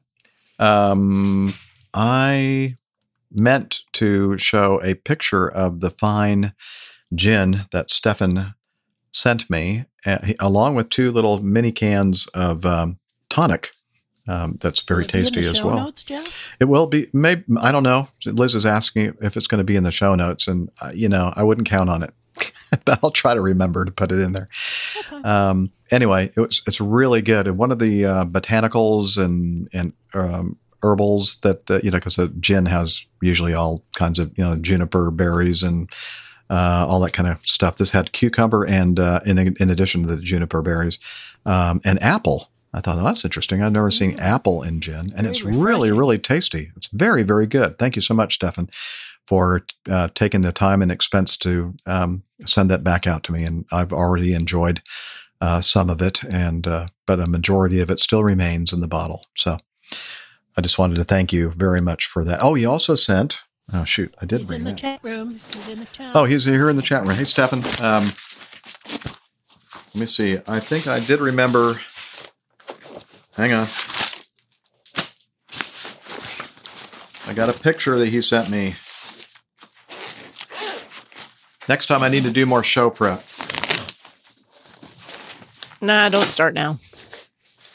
Uh, where is it? I'm digging through my backpack. Trying to find it. This is great radio. Good thing it's not radio. You'll edit this out in post. Yeah. I'm pretty sure. You can you can count on it. I'll definitely edit this out in post. I'm taking everything. Ah, found it. This. Uh, let's see if I can get the reflection. It's a glossy yeah. uh, photo of a beautiful looking Cessna uh, with an N number. And it says, "Hi, Jeff. As requested, another gin bottle from Hamburg. Same brand, different product. Enjoy. I was looking for some aviation-related postcards, but I found this pic from my dad's old airplane. You're very lucky to be still able to keep flying for work." Yes, I am. And uh, he says, "Enjoy it. Greetings, Stefan." So there's the his dad's Cessna. What did I say it was? Well, he didn't say. Uh, it looks like a one seventy-two, doesn't it? Mm, one eighty-two. one eighty-two. Okay. I can't quite tell. Oh, yeah. It's, uh, is it a three-plated? Is it? Uh-huh. Yeah. T T. Okay. Anyway, so very thank nice. you. It's and uh, Jeff, Stefan has some important advice for you here about the gin. Oh, S- Stefan has some good advice. It's good to drink prior to flight. Hands are less shaky then. Oh, okay, thanks. That's good advice. And then uh, in just a few weeks, I'll be uh, podcasting from the prison. It's fine. Yeah. With Mike. With with Mike. Yeah. uh, I yeah. think there's already guys- a podcast from a prison. You, you oh, is won't there? be the first. Okay. I'm hearing yeah. I'm hearing sounds from somewhere. I I don't see who is where that's coming from. Uh, yeah, I'm just giving the camera a rest so it'll cool down. Okay, well, I'm, it's good to know you're still there and contributing to the show. Yeah. Via audio. And it is an audio podcast, really. So, all right, so uh, that's that's it. Sorry that took so long, but um, it's been interesting. And what a week. Uh, yeah, what a week. So I, I flew that that four day, three or four day trip last week, and then the trip um, over the weekend, and then the trip that I'm on now, and I'm on day uh, two. Of a four-day trip. Uh, I'm in Augusta, Georgia. Tomorrow I'll be in Myrtle Beach. And then uh, Friday I'll be home uh, midday. So there you go. You're all caught up. Excellent. Oh, and the other thing I wanted to mention is that I think I mentioned it on the last show that I was, and we were talking about um, the private Patreon feed, patron-only for feed, and then I was going to try to start doing some um, video uh, crew logs. And I, I did two of them, and they were both over the weekend. Uh, the first one was when I was in Louisville, and I was showing off the uh, the hot tub in my room, jacuzzi bath, kind of weird, but um, it was fun. and uh, the um, incident on uh, in Jackson on uh, on Saturday. So uh, so I've already put out two video crew logs, and it looks like uh, Patreon does not automatically include the audio and put that into the uh, audio feed. So, you know, you have to be a patron on Patreon to actually view those. So, um, you know, make the, make the jump if you, if you want uh, to see some of that stuff. All right. That is it for getting to know us. And uh, I guess now it would be appropriate for me to play this sound clip if I can get to it.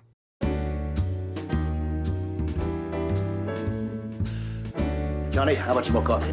No thanks. I love coffee. I love tea. I love the A P G community. Coffee and tea and the Java and me. A cup, a cup, a cup, a cup, a cup. Oh yeah, that's Jeff Smith. He's the jingle master, king of jingles for the best podcasts in the world, including ours. I don't know how we got in that list, but we're there. Um, so uh, the Coffee Fund, uh, the reason that uh, the Java Jive is being sung and played, and it's your way to support the show financially. And a couple different ways to do that. First is the Coffee Fund Classic. And since the last episode, we've had, let's see, one, two, three, four people uh, use that to support us. And uh, we have Rick Bell coming in in first place with a very generous donation. Thank you, Rick. Um, that's General Bell, I believe. Uh, Richard Adams, and uh, thank you. Carl Lake, thank you. Uh, all um, just one-off payments uh, into the Coffee Fund Classic, or not payments, but donations, contributions, and recurring uh, contribution from Vigner in uh, Finland, we think. And so that's one way to do it. The other is to become a patron of the show via patreon dot com. And since the last show, we have two new patrons. They are Robert Herrider or Herrider and Ken Weinstock. So thank you to the both of you for becoming patrons. Thanks for everyone using the Coffee Fund Classic method. And thank you for being contributors to our show. We do appreciate it. And if you want more information about how you can join this great group of folks, head over to airline pilot guy dot com slash coffee. You'll be glad you did. Captain,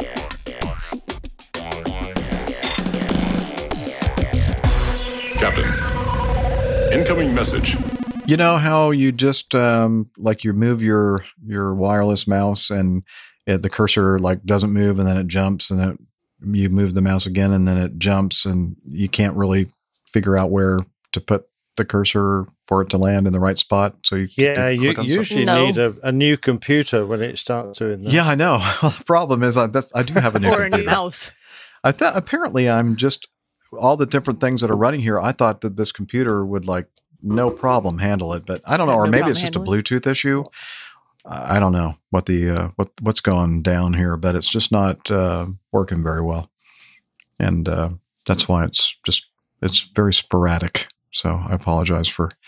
It sounds like I'm just being super spacey, which might also be part of it as well.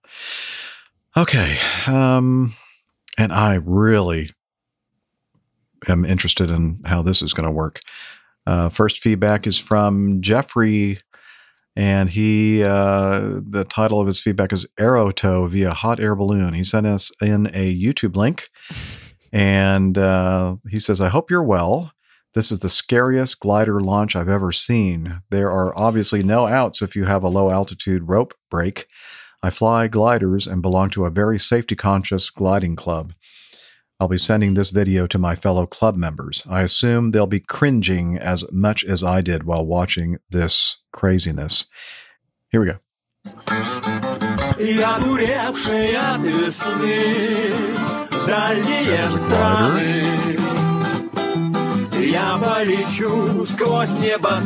don't, don't need to have the uh, music on that loud. There's a glider. Oh, wait, they're moving a balloon with a gondola. Below it. It's a bloke in midair hanging onto that balloon. I think that's the recommended way to launch a balloon as well. What, to yeah. hang onto the bottom uh-huh. of it? So, oh yeah. my God. There goes the airplane being hoisted by the hot air balloon. Hoisted into- is a good word. It's definitely Yeah. Spinning, spinning now. It's, uh-huh. they, they haven't got the connection on the center of gravity, so the thing's kicking like a Bronco. Ah! Okay, the, it's released. I think it was like it's being held on by like a, a belt of some sort. Like. I don't think it was a belt. uh, wow. It's doing some aerobatics, some loops and such. Uh, actually, that's that's pretty cool, actually. Nice.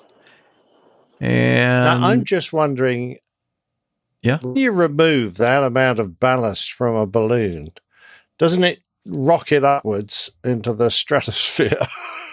Probably. Because I mean that that that glider cannot have been a lightweight, and when you suddenly remove it when it released, the balloon would have just gone up like a, I don't know. Like a balloon. like a rocket. like mm-hmm. a balloon. You know, when you blow one up and let go. Yeah. Oh, I love that sound effect. That's nice. Good one. Save that one. Yeah. Anyway, Jeffrey, um, yeah, I hope that your fellow club members enjoy that. I'm sure they're going to go, yeah, hey, let's uh, let's don't do that. Let's stick let's to... Let's never do that. Yeah. Mm-hmm. Uh, For many, crazy. many reasons. And this, by the way, was, uh, took place in Russia. Those crazy Russians, according to the YouTube yeah. video title, anyway. So yes. if you want to watch that, you probably should uh, check out the uh, link in the show notes. Uh, going to item four, uh, Andy. Uh, hello, A P G crew. I recently went through my first biennial flight review, and I thought it was more challenging than my initial check ride for my private pilot certificate. I was wondering, have any of you experienced any aviation learning challenges outside of a check ride or F A A test, which you thought was more difficult as well? Thank you for all you do. Your insights and commentary have definitely made me a safer pilot. Regards, Andy Orzula. I think would have, I would have pronounced that correctly without his uh, phonetic spelling of his name, but thank you for doing that anyway. Because Andy knows me, and sometimes I get these things wrong. Orzula. Orzula. Mm-hmm. Orzula. Orzula. He doesn't tell us what the what the, the emphasis is. Yeah, the uh, emphasis is, yes. Okay, well, thank you, Andy. Uh, so, okay, his question, um, have we uh, experienced any aviation learning challenges outside of a check ride or F A A test?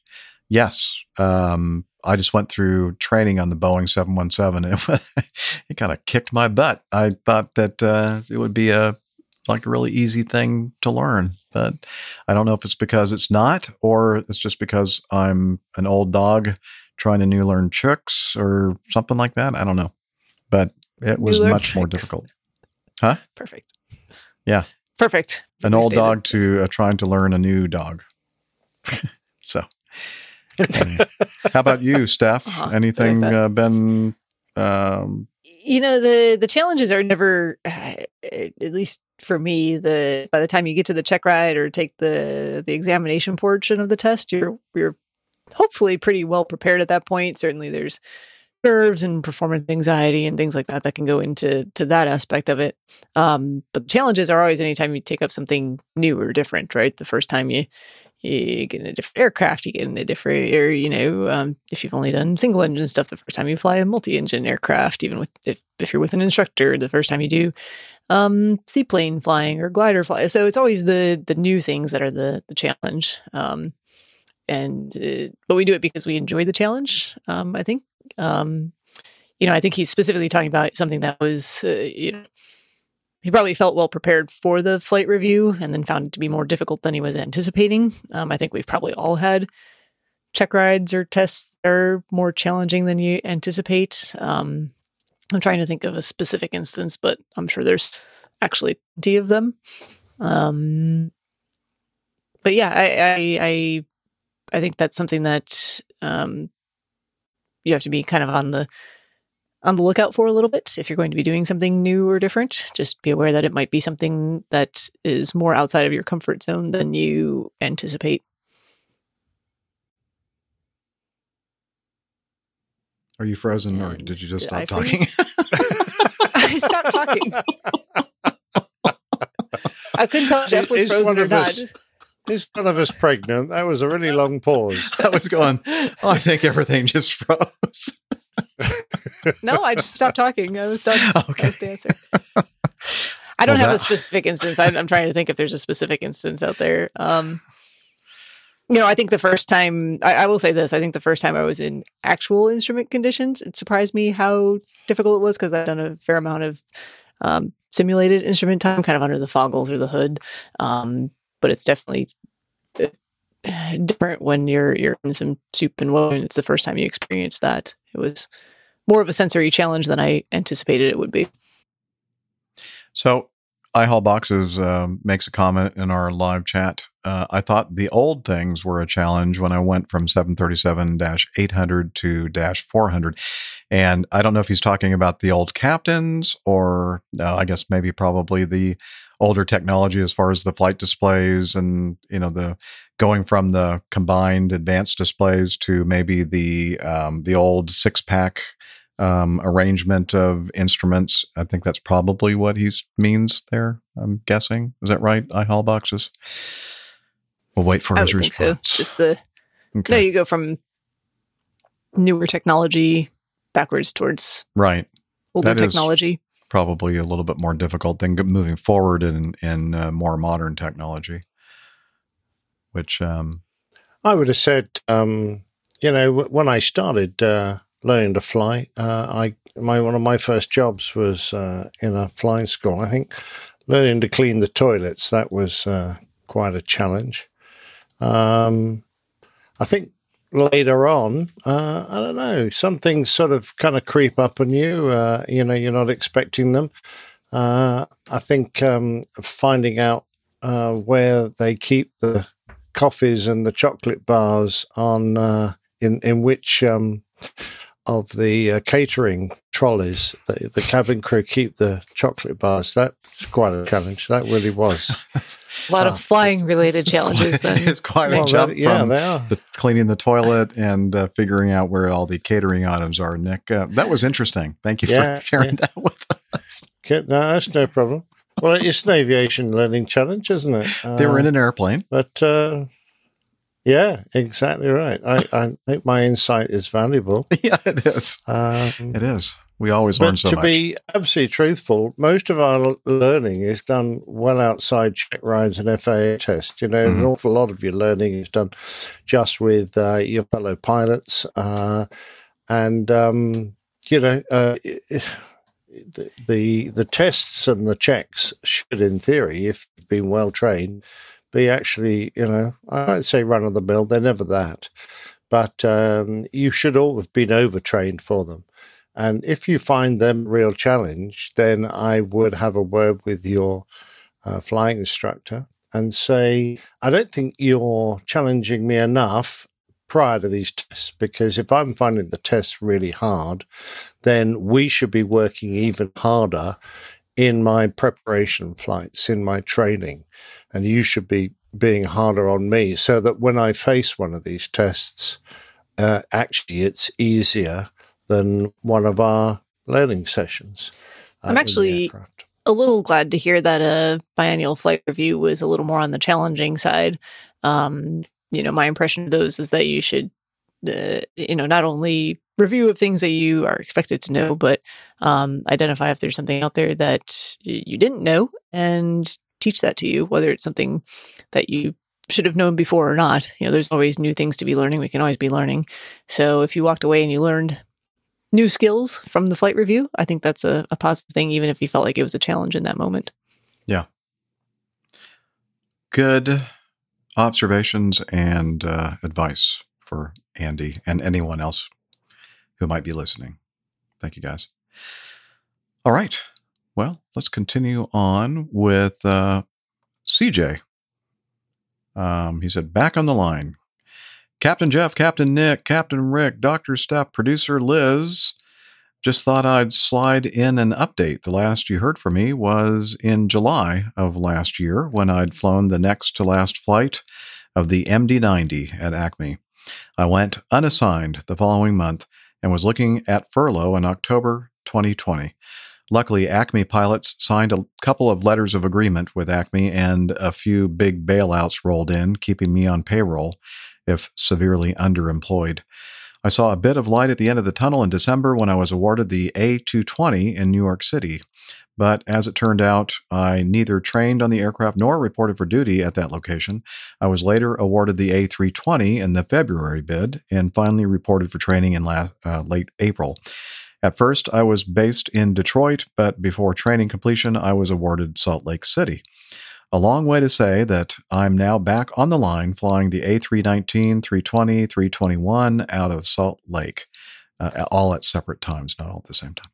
Um, So if you have any questions about the bus that exceeds Captain Nick's expertise, or Captain Al can't put aside his chicken nuggets long enough to provide another of his supremely professional feedbacks, I, yeah, it's going to be a tough one there. I just might be able to provide you an answer that barely claws its way above the fifty percent accuracy mark. Well, we appreciate that. Uh, thank you again for all of you and the A P G community for keeping me mostly sane, mostly sane during my three hundred forty days out of the flight deck. Not that I was counting or anything. Talons, Douglas. Regards, former C one thirty C J, then C R J and the Mad Dog C J, and now Sully's Ark C J. All right. Great. Great to hear that you're back. Uh, gainfully employed and actually, you know, doing something for that money that uh, the rest of us uh, kicked in, had to give up a couple of beers. Um, just kidding. Um, glad that you're back, C J, and the, that we took care of you. And um, it's, um, look forward to hearing about how what you think of that fancy pants uh, airplane that you are now flying out of Salt Lake City. Mm-hmm. Well, an airplane's an airplane. I'm sure he's just happy to be back in the air. Yep. Yeah, absolutely. All righty.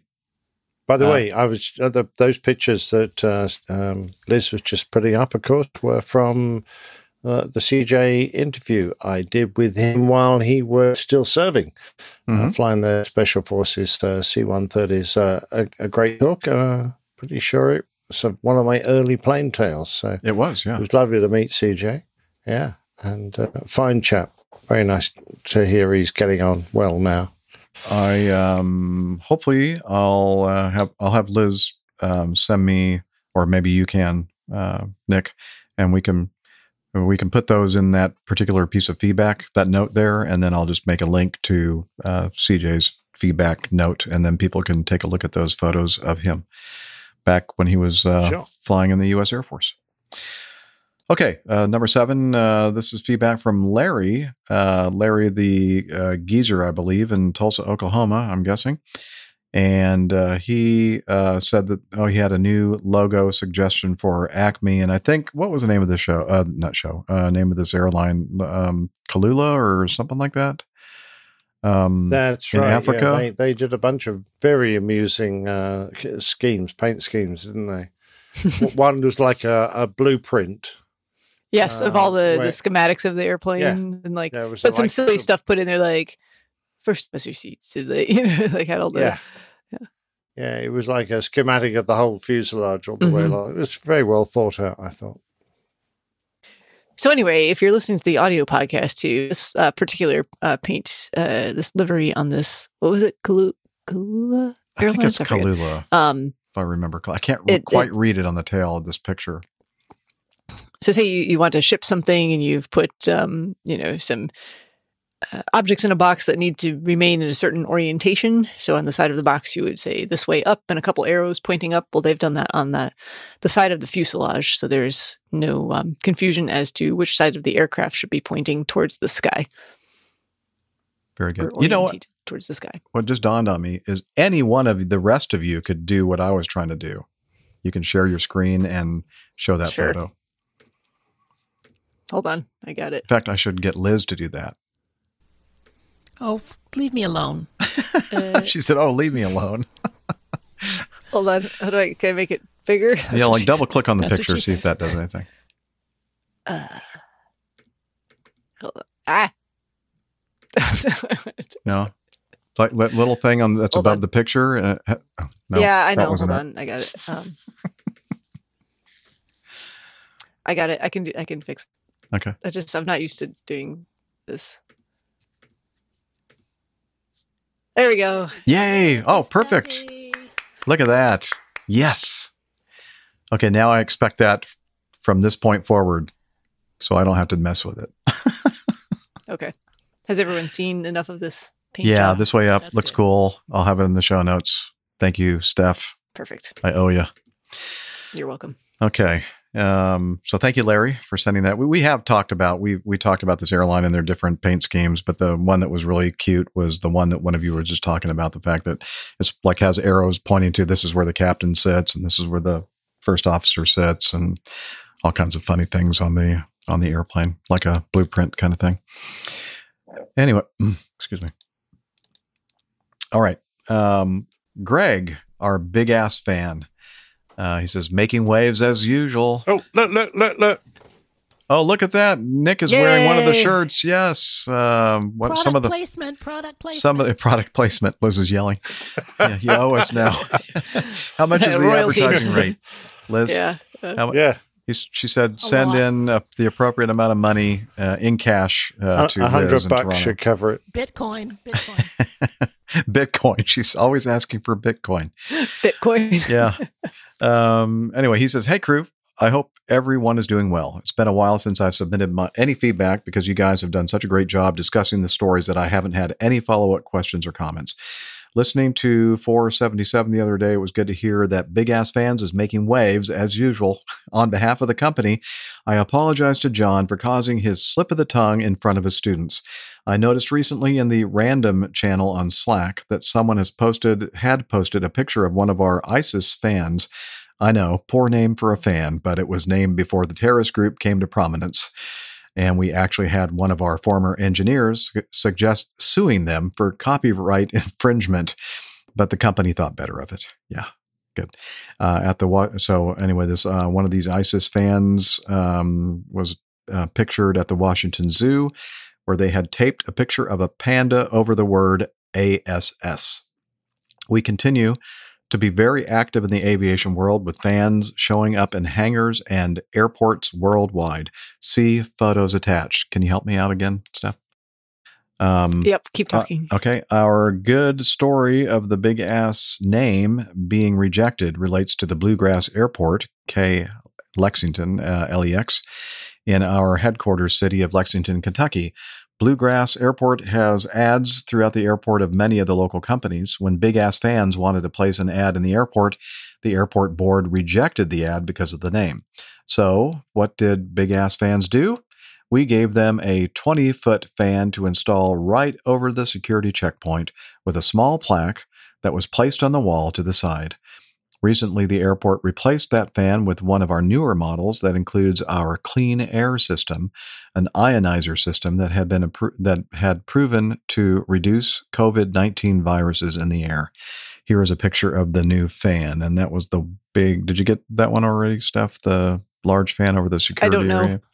I don't know. You don't know. Uh, I don't know. Is there a way for you I just think, like to click through those? Um, I think I, that was the first one I showed. It was okay. The first one I showed. Yeah. You reckon? No, to make it large. This is, I don't know. This is the way it works the best. I'll show you a me. trick on how to do that. There's probably a better that. way. Yeah. Okay. Um.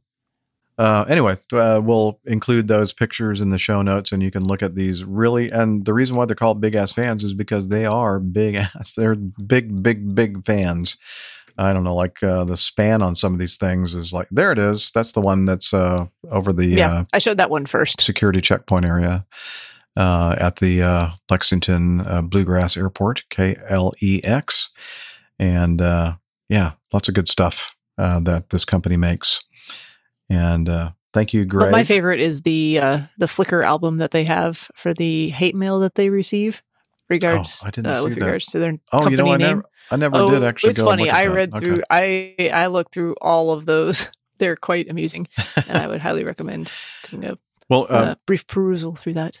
You know, Nick and I uh, a couple of years ago, almost exactly, um, were uh, making our way through Lexington, and we got the uh, grand tour of the Big Ass Fan Company by our good friend, we uh, friend Greg. And uh, we um, we really enjoyed the the play of the uh, the name of the company on uh, various signs throughout the uh, premises, and uh, that was a lot of fun. They do have fun with that. Nick must be overheating again. Pardon me? Nick disappeared again. I guess Nick was offended by that. Sorry, Nick. um, okay. I don't know. Yeah, this is, this I would is... just like to point out while we were there. Yeah. Where That's a I huge gone? delay we're having oh, there here. I, am. I yeah. was uh, I was given one of these while we both were. Yeah. Challenge coin. Uh, That's a challenge a, coin. Challenge coin? Mm-hmm. That's a big ass challenge coin. It is. It is. And on the back was, oh, come on. Focus, focus. Oh, yeah. Look at that. Fans. There you go. Big ass fans. Big ass fans. Really nice. Yeah. So that was good. That was really good. That was a very nice chap. Oh, look at me. I've got all blurry. Uh, that was a very nice chap, ex-military, who uh, um, had some of those and came mm-hmm. across and found us uh, specifically yeah, yeah, that's right. because he wanted to give us a challenge coin. So it's great. Yeah, a lot of great employees Appreciate working there. That. They really they really have fun yeah. with the company and also the the name of the company. They really They really play around well with that. Okay, and we have fun with it here, too, on the show, and then we make people like John Picard um, accidentally say that name in front of his class, and that gets us in trouble, so yeah. sorry. Mm-hmm. But it's Greg's fault. Anyway. Oh, Greg's fault. It's always yes, Greg's fault. It's not our fault. We don't do anything wrong here. Um, no, no, never, never, never. We're no, everything goes smoothly. Perfect in every way. Perfect. Pure as the driven snow. That's right. Okay, Liz is suggesting that we go ahead and go to the plane tail because she said, Jeff, I think you need a break. So, mm. with that, is uh, yeah. How long is the plane tail? Just real. Sorry, this is a seventeen and a seventeen bit. Okay, minutes so and twenty-five seconds. Did you all do after the plane tail? Okay, here we go. Okay. This week's plane tail by the old pilot is entitled "Check-in Confessions, Part One." Enjoy.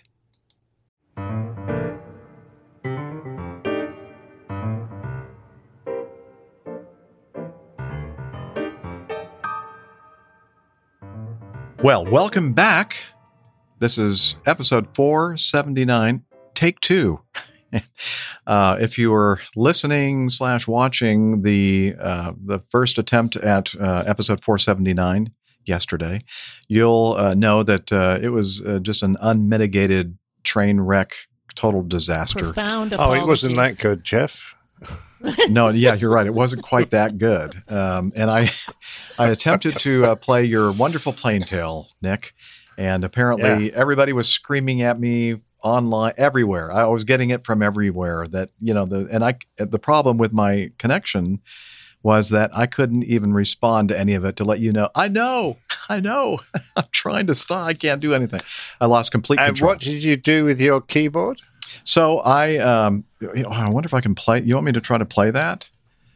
Yeah. Um, yeah. yeah. Okay. That's, uh, I thought it was kind of amusing. Uh, some people actually thought uh, it was serious and were concerned about me. And I said, well, I was kind of half doing well, it. Well, we're always just concerned about you're you, Jeff. Yeah, you're, already, you're always concerned about me. And I do appreciate that. So let me see where I'm, where am I going to put this thing? I'm going to take this and drag it over to something that will play a sound. Uh, how about right here? And then, okay, are you ready? Here we go.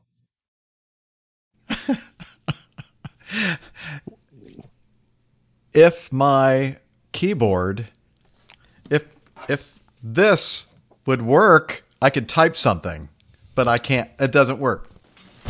Oh. I fell out of my chair. That's the keyboard that I'm hitting. I'm hitting against my bed. One of the beds in my room. But I actually did, when I turned around in my desk chair, I actually fell out of my chair. What else could go wrong? Yeah, what else could go yeah, wrong? The end so, of a very frustrating few hours. Yeah, it was a, it was a frustrating a couple of hours, that's for sure. And uh, I'm sure it was kind of frustrating for the people watching it. Well, you know what? They probably were amused by it, but we, we weren't. Well, the strange people we have watching this show, they probably were, indeed. I know, I know. So what we're going to do is, uh, that was approximately the two-hour point, and we're thinking that uh, we'll go ahead and replay or just start over the plane tail so you can actually hear it. And uh, let's make sure that our the control room is ready with the um, with ready, the images. Okay, ready, we're getting a ready, good. Ready. We're getting a green light from the control room. So with that, let me push this button and hope for the best. And so here we go. This week's episode or installment of The Old Pilot's Plane Tales, Check-In Confessions, Part one.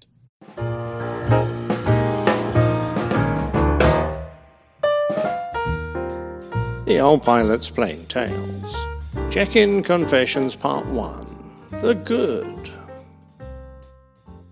Over their careers, airline pilots and doctors, come to that, will have stayed in a myriad of lodgings during their overnight stays, and the vast majority will have merged into a conglomeration of memories. But every now and then, one or two will stand out from the rest.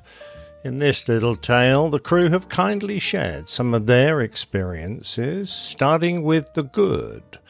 The bad and the ugly will follow on next week, so be sure to tune in.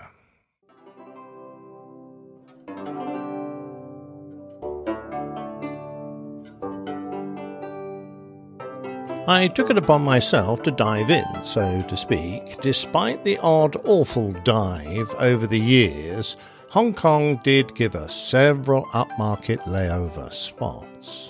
One was the five-star Langham Place Hotel, the address of which was five five five Shanghai Street.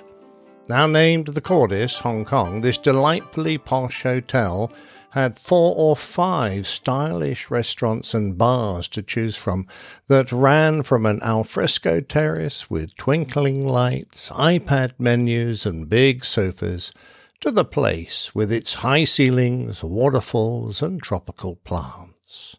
The rooms were spacious and beautifully appointed, with heated mirrors that didn't mist up, a bath that massaged your back through water jets, and a vast bed that was so soft and covered with fine Egyptian cotton of such quality that it felt like I was sleeping in a cloud. When we checked in, we had a private area not far from the drop-off point where we were treated to cool face towels and glasses of champagne or fruit juices. I sometimes wondered if that was to keep us away from their normal quality guests, as we were usually a bit crumpled and smelt of armpits after a twenty-hour day. The hotel was joined to a huge upmarket shopping mall, where it was easy to waste time if the weather was hot or during the rainy season, when being outside could feel unbearable. This mall was one of the first vertical malls in Hong Kong where space is at a premium, and it rises over fifteen floors. It has a nine-storey glass atrium which lets in natural light and huge express escalators that rise up four floors each, allowing visitors to travel to the twelfth floor, two hundred fifty feet up, in no time at all. The mall spirals around the upper expresscalators, and on the ceiling computerized images are projected which are programmed to coordinate with the mall lighting.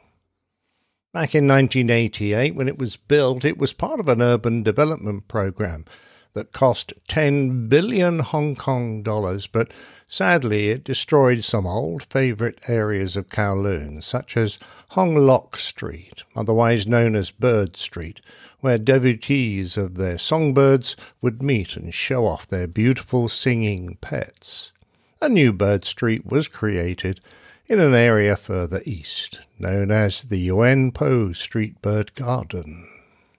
Scattered around the hotel's many vaulted public areas, covered in cool marble, were amazing works of art, mainly Chinese, and sometimes it felt like being in a fabulous museum.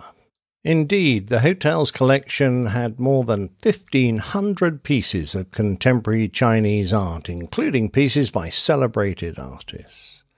Right on the top of the Mong Kok Mass Transit Railway Station, a stunningly efficient underground rail system, it was easy to get around, but right next door to the hotel was the famous Nathan Road, full of shopping emporiums that would rival Oxford Street in London or New York's Fifth Avenue any day. The perfect experience was to head out to Kwang Wah Street for lunch at the nearby Tim Ho Wan dim sum restaurant, nestled away in the back streets of Mong Kok. This tiny twenty-seat nondescript establishment was easily found from the queues of people trying to get into what was the cheapest Michelin-starred restaurant in the world. Started by Chef Mac and Chef Leung, who both came from brilliant three-starred restaurants, their new venture was soon noticed, and they were quickly awarded their first Michelin star in this tiny dim sum eatery. I gather that now there are Tim Ho Wan restaurants, which actually means add good luck, around the world, and at least two in New York on fourth and ninth Avenues. After a light lunch of barbecued pork buns, vermicelli rolls stuffed with shrimp, and pan-fried water chestnut cake, we would shop around Nathan Road or in the Langham Mall, and then head back for a few drinks in the Portal Bar, followed by an evening meal in the hotel's Ming Court, a beautiful three-starred Michelin Cantonese restaurant, numbered amongst the best in Hong Kong, and where airline crews get a discount. You try getting twenty percent off at any other Michelin-starred restaurant in the world and see how far you get.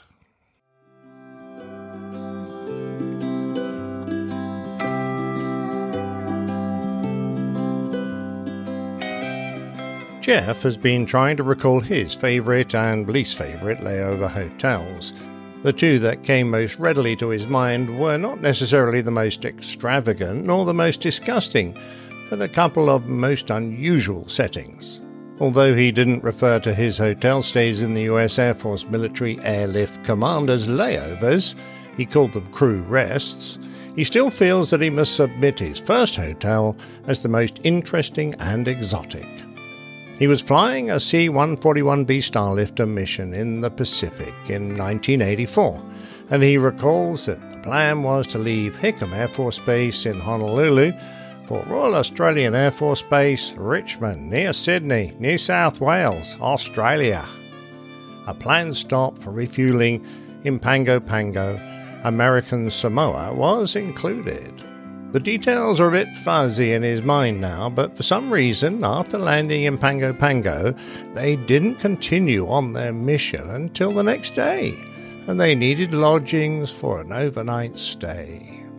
He remembers being in awe when he saw the rather large American Samoan gentleman get out of a tiny taxi, wearing only sandals and a brightly coloured traditional Polynesian sarong when they were picked up at the airport. They were driven out to the only hotel on the island which was operated by the government, the Rainmaker Hotel. It opened in nineteen sixty-five and in its heyday in the sixties and seventies was referred to as the Pacific's Intercontinental Hotel. He could tell that when it was at its peak it must have been truly extravagant, especially in this setting on a tropical lagoon. He couldn't help wonder if Walt Disney and company had used this place as a model for the Polynesian Resort Hotel in Disney World. The main dining area and reception was opulent, large chandeliers hanging from high ceilings, with an adjoining bar lounge that was equally stylish. The entire place was erected on stilts to protect it from damage by water and waves and stabilise it in the sandy soil. He doesn't recall the hotel room being any other than a standard hotel fare, but it was lovely and comfortable. He supposed the reason this hotel came to mind, when asked about his favourite layover hotel, was because of its unique architecture and its ability to send his mind's eye back in time to a different era. Sadly, the Rainmaker Hotel was in its decline when he had the fortune to stay at her, and was demolished in twenty fifteen after sitting deserted for over a decade.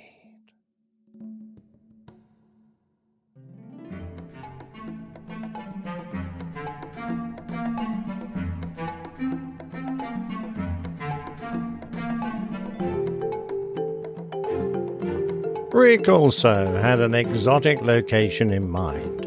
He told me that it was rare, particularly for a new hire first officer on the long-haul fleet, to end up on the opposite side of the world on a ten-day whirlwind, east-to-west trek, from Santiago to Easter Island and on to Tahiti.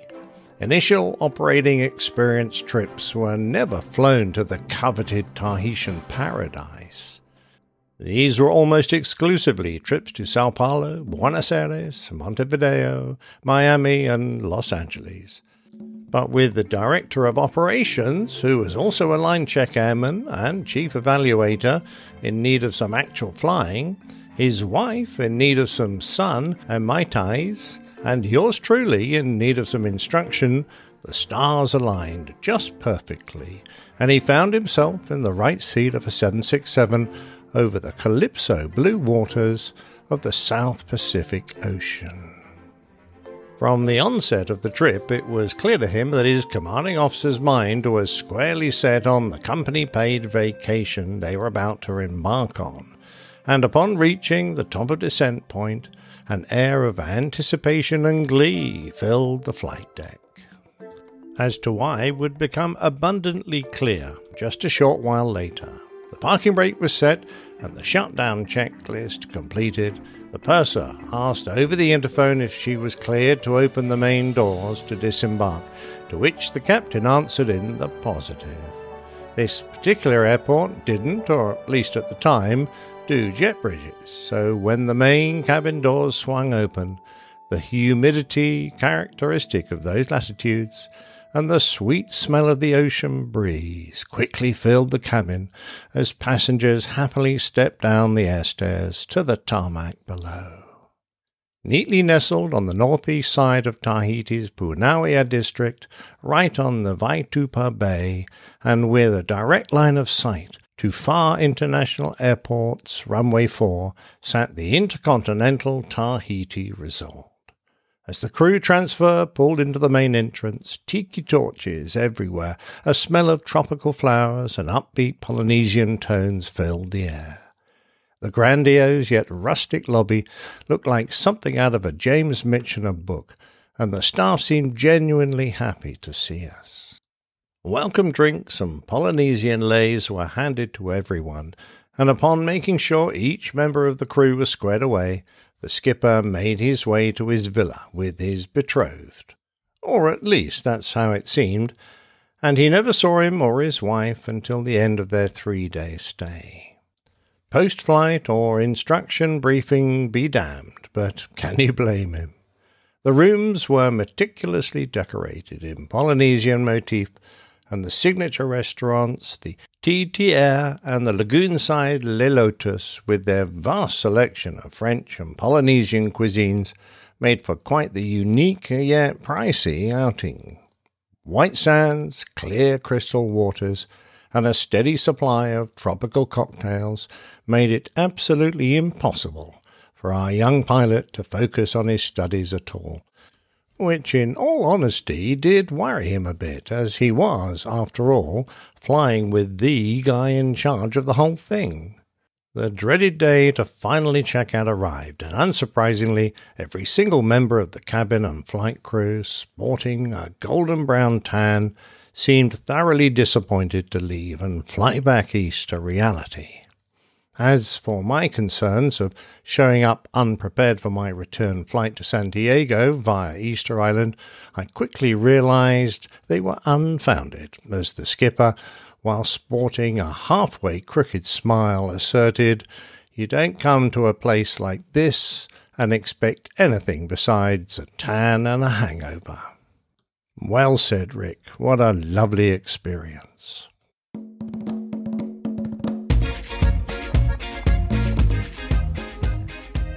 Steph said that as far as hotel experiences go, more so than the rest of the crew since she travels for work infrequently, she's generally the party responsible for picking where she spends her evenings away from home, on vacation or for conferences. As such, she can recall far more good hotel experiences than horrible ones. The one that truly stands out, though, and that she would highly recommend to anyone listening, is the old Western House on the leeward island of Montserrat in the Caribbean.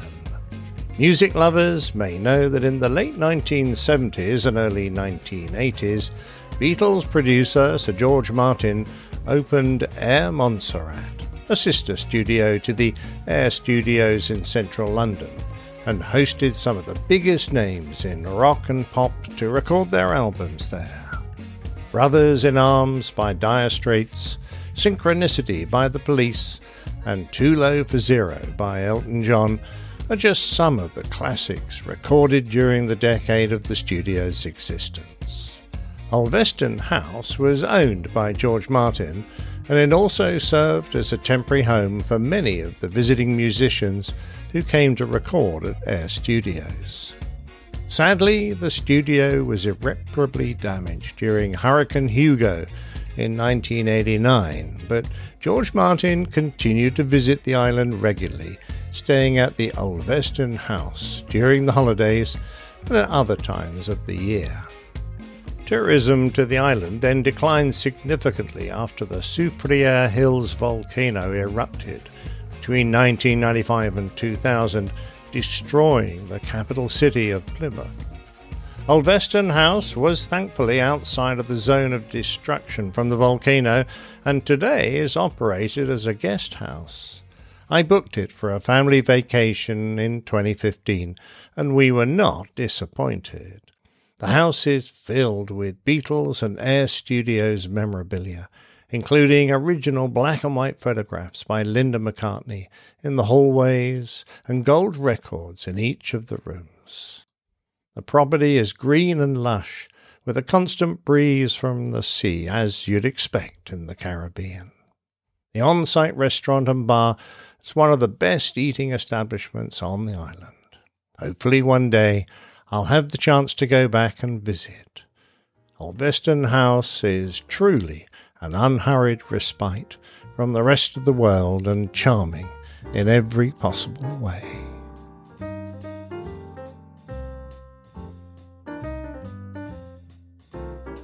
I love that we have finished this A P G travelogue on such great note, but gird your loins, dear listener, for the other side of the coin in next week's tale.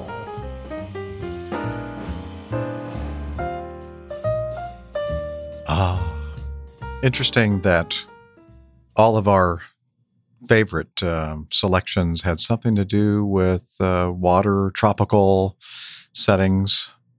Well, they were certainly all in warm places. Mm-hmm. I mean, Hong Kong, of course, is surrounded by water, but it's not exactly one oh, it's not really described as a yeah. tropical paradise. Yeah. Oh. No. But anyway. Uh, you, you three were all very similar in your choices, I thought. Yeah, we didn't really, we didn't discuss that at all. I don't think I had any no. idea what anybody else was going to choose. So. No, no, it's good. It's good. Very Actually, good. I'm really looking forward to uh, the uh, other side of the coin uh, next week. And I'm trying That's to remember what I've chosen. Steph. I don't remember what I put down. Uh, uh, oh, I do now. Yeah, uh, I, I can. Yeah, it's a, it's yeah. an odd. It was an odd place. Uh, yeah. Anyway, yeah. Well, that's great. Uh, nice job putting that all together, sir. And I uh, hope you. everybody enjoyed it. I know I did. Uh, seeing everybody else's I, selection, I enjoyed it the fourth time round. It was very nice. Well, yes. Now, shh, not everybody that's listening to the audio podcast knows that we oh, had to play that, yes, and that the first, I don't know, twenty-five percent of it everybody has memorized. That's here uh, watching the live. five five five Shanghai Street. Yep, yep. five five five yeah, Shanghai Street. Yes, we know the address of your uh, of your favorite place, Nick. Yeah, it's very true. Anyway, well, great. It's hard sometimes, though, isn't it? Picking one spot because oh, there is. are so many good memories. So mm-hmm. There you go. I, right. I agree. I agree. And you know, to be honest, um, the company for which I fly uh, really puts us up in pretty nice places. Uh, it's really hard to come up with a a bad. experience a bad place, and uh, usually it's out of the control of the company. So anyway, yeah, yeah. Um, let's do this. Uh, why don't we try to knock out some feedback, oh, good idea. or some more feedback? I think we already did a little bit. So yep, um, we did. Yep. Let me uh, move over here to our our notes. And which one would you say, uh, Liz? Number, uh, number eight. eight. Let's start with number eight. Okay, here we go. Uh, this is from Logan. Hi, A P G family. Microsoft Flight Simulator and X-Plane have been mentioned a couple of times in previous episodes, so I thought I'd share my experience. I started using Flight Simulator back with Microsoft Flight Simulator two thousand one. Back then, the graphics were pretty dang amazing for the time. Fast forward to twenty ten, Lockheed Martin released their own simulator called Prepare Prepared. It looks like it's Prepare three D, but it's uh, I guess the three is kind of like being cool. Uh, so it's pronounced Prepared. It was geared towards training in an educational environment, particularly on the military side of things. I've actually been using version four of the simulator for about five years now. The add-ons available are amazing. You've got companies like P M D G that specialize in most of the Boeing family of products, F S Labs that have been have done an amazing job on the Airbus A three twenty, A three twenty. That's the same thing. That must be a typo.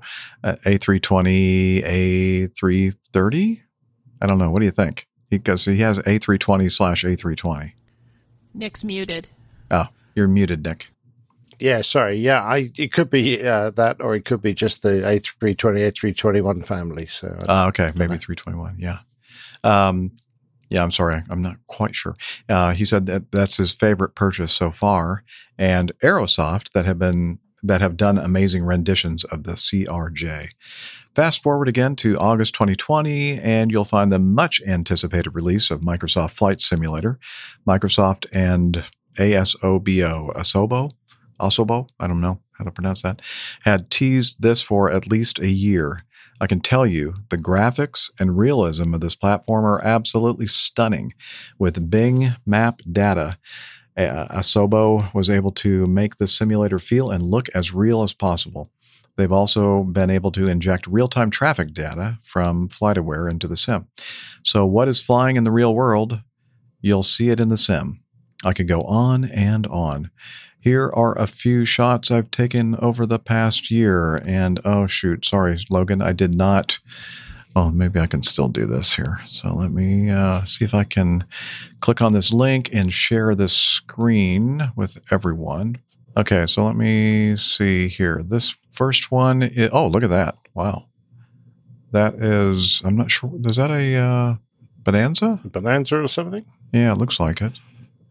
Um, here we go. Oh, look at that. Uh, United Express R J. Um, I mean, these look real, really real. I don't know what that is. Uh, oh, look at that. I don't That's know. A, oh, wow. Look at that. Uh, some kind of a high wing bush airplane. I don't know which, which model it is. Um, that's some kind of a Piper, I believe, isn't it? Probably people watching this are probably yelling at us. Yes, it's a blah, yeah, blah, blah, blah, blah. I don't know. Sorry. Um, yeah, that looks like oh, look. some sort of, uh, oh, that's what Watch used out to, below. That used to be um, a Bombardier product and now uh, an, a, an Airbus product, and the A two twenty. two twenty, yeah. Mm. Yeah. And it's over an airfield. So it I is some airfield. some airfield there. What airfield is that? Yeah, that could four, be four runways. Looks sort of deserty, doesn't it? it? Yeah, yeah, it does. And there's some mountains over here in the, uh, the upper left-hand corner.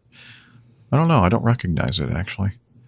But uh, anywho, yeah, cool stuff. So I'm going to stop sharing this tab.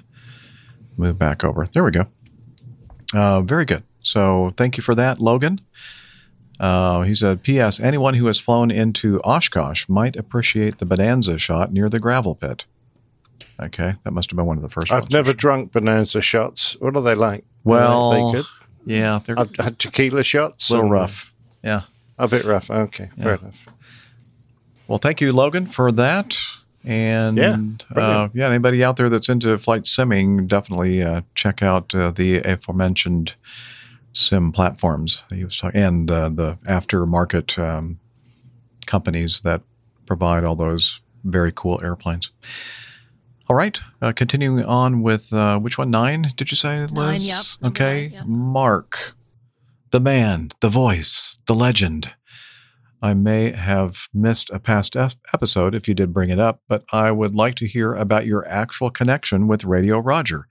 I assume there is a little more personal story than just one day you picked up the phone and called a random agent and hired him to do your intros. And that's from Mark Altergott. That's exactly what happened. Yeah, we we yeah. called up uh, somebody and said, "Hey, have you done?" He doesn't any- charge much. Yeah, not not much at all. one hundred bucks a week. yeah. So uh, yeah, uh, the way uh, Radio Roger is a listener to our show. He's part of the community, and we uh, organized a meetup. In was it the, was it the first meetup that we did in New York uh, when you were there, uh, Nick? I think I.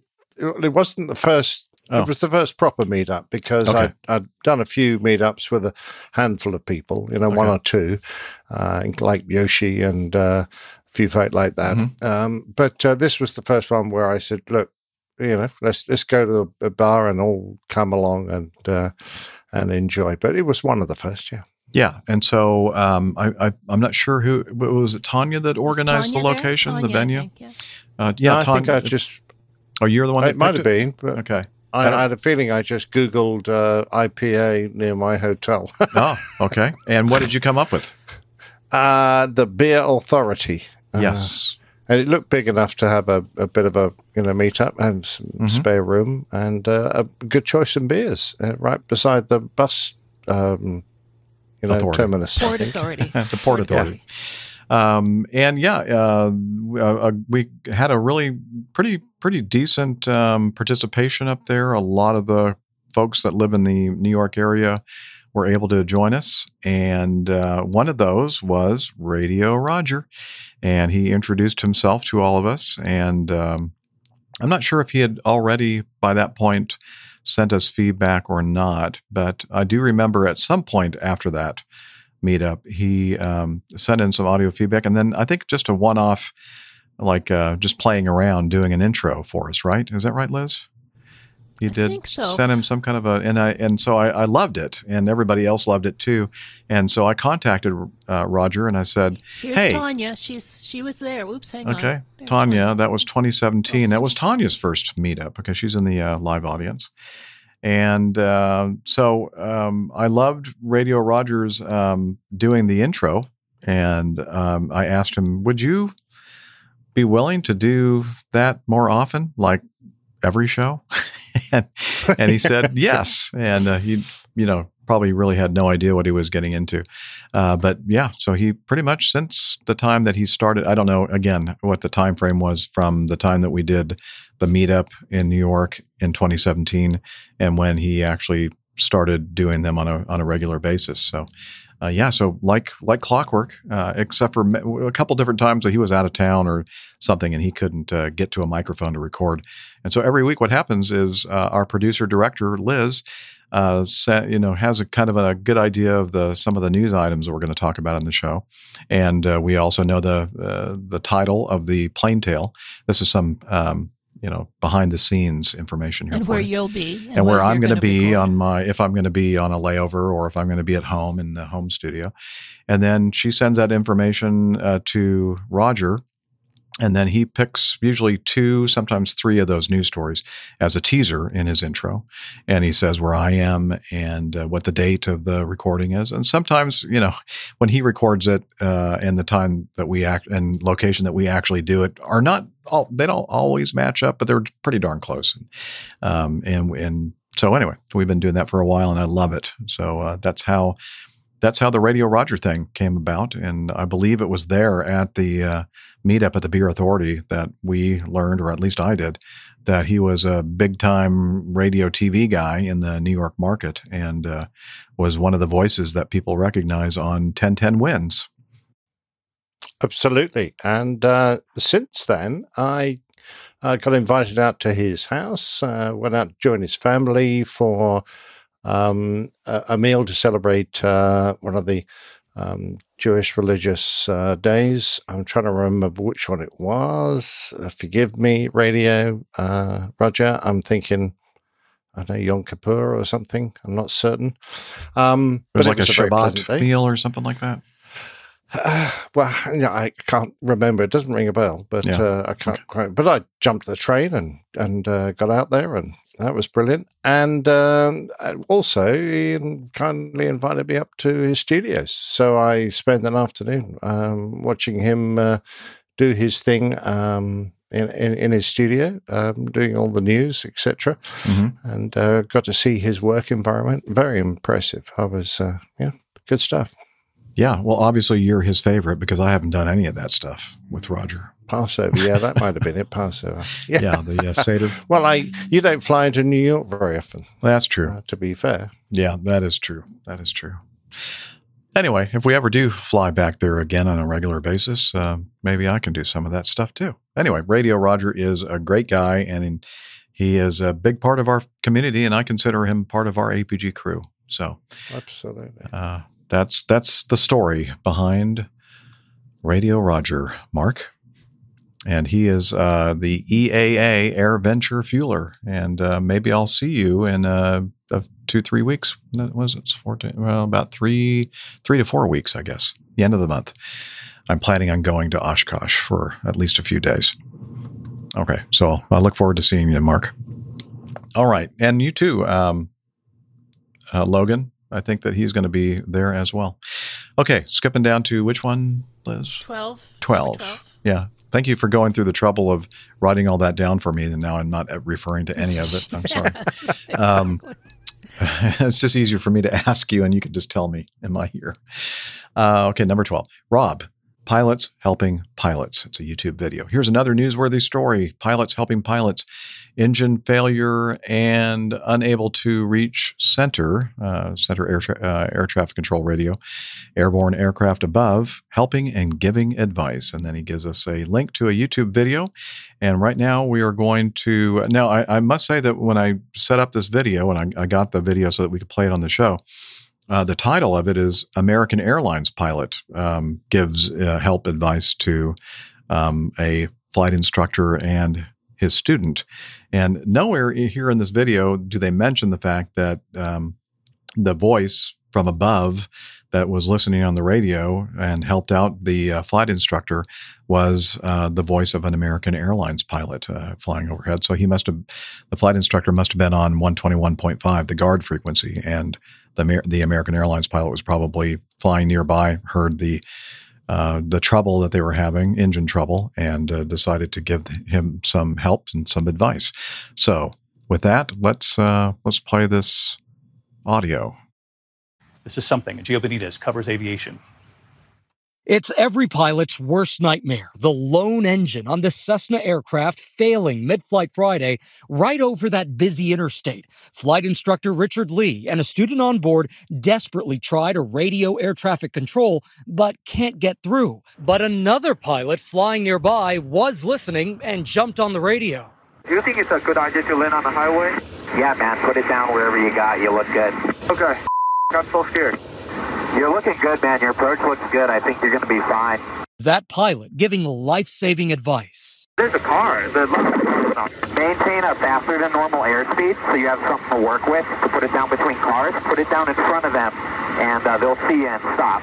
I'll try, I'll try. You're looking good. Watch that truck. Watch out for that plane. That plane avoiding every car. I landed, I landed. We're on, we're on the highway. We're on the highway. All right, good landing, sir. I'm going to tell Miami you're okay. And he did. Turn out okay with that airplane that landed on the highway. Good, he was talking to us, and uh, yeah, he's, he's fine. Good deal. Just an incredible story, and David, thankfully nobody was hurt here, but the F A A tells us it will investigate. David. And look, looking at the uh, graphics uh, that they put on the screen of the video, it's it's funny because anytime air traffic control says something, uh, they put tower. No, it was not tower. uh, you know, I guess we can't get too picky. Not even close. No. Oh, well. Oh, well. It's like taxiway and runway. Yeah, taxiway, runway, ta- uh, tarmac, apron, all that kind of jazz. Yeah. Anyway, so good job. Um, luckily, uh, I think he calmed the flight instructor down and was able to, con- you know, kind of give him some good advice to put the thing down, and it was a happy ending. Uh, but the only thing that was weird to me, and I, maybe it's just me, is that that uh, that flight instructor, maybe he was brand new or something, but he didn't seem very confident. No, I noticed the same. So I'm beginning to wonder if it was actually an instruction student or whether it was just a guy and his friend. I don't know. Yeah, that's true. That could be. Uh, you know, as as opposed and contrasted with uh, Ben, the uh, C F I that uh, had the engine trouble uh, in the Charlotte oh, yeah. area. I mean, he was he sounded very confident on the radio, and yeah, I know we weren't able to play his audio because we couldn't find it, but I heard it, and I can vouch for the fact that he sounded very calm, cool, cool, and collected uh, on the on the radio. Uh, quite a contrast to to this particular uh, gentleman that we were listening to. But anywho. So that was a that was a good one. So thank you, Rob, for sending that in. And uh, fifteen, and thank then you. You're on your own. Okay. Oh, this is the last one that Liz is going to suggest, and then she said, "I'm on my own." On my own. All right. Uh, number f- fifteen uh, from Philip. Uh, airline hires and airline charters. Hey guys. Hey guys. I'm hey, Philip. Guys. That's what they do on the YouTubes. Hey guys, right. I'm Philip, twenty-two years old, living in Carlsbad, California, and I have my P P L check ride July twenty-second. Ooh, that's coming in like three weeks, almost exactly three weeks from now. Hoping oh. to pursue a career in the airlines like you fine folks. Who's he talking about?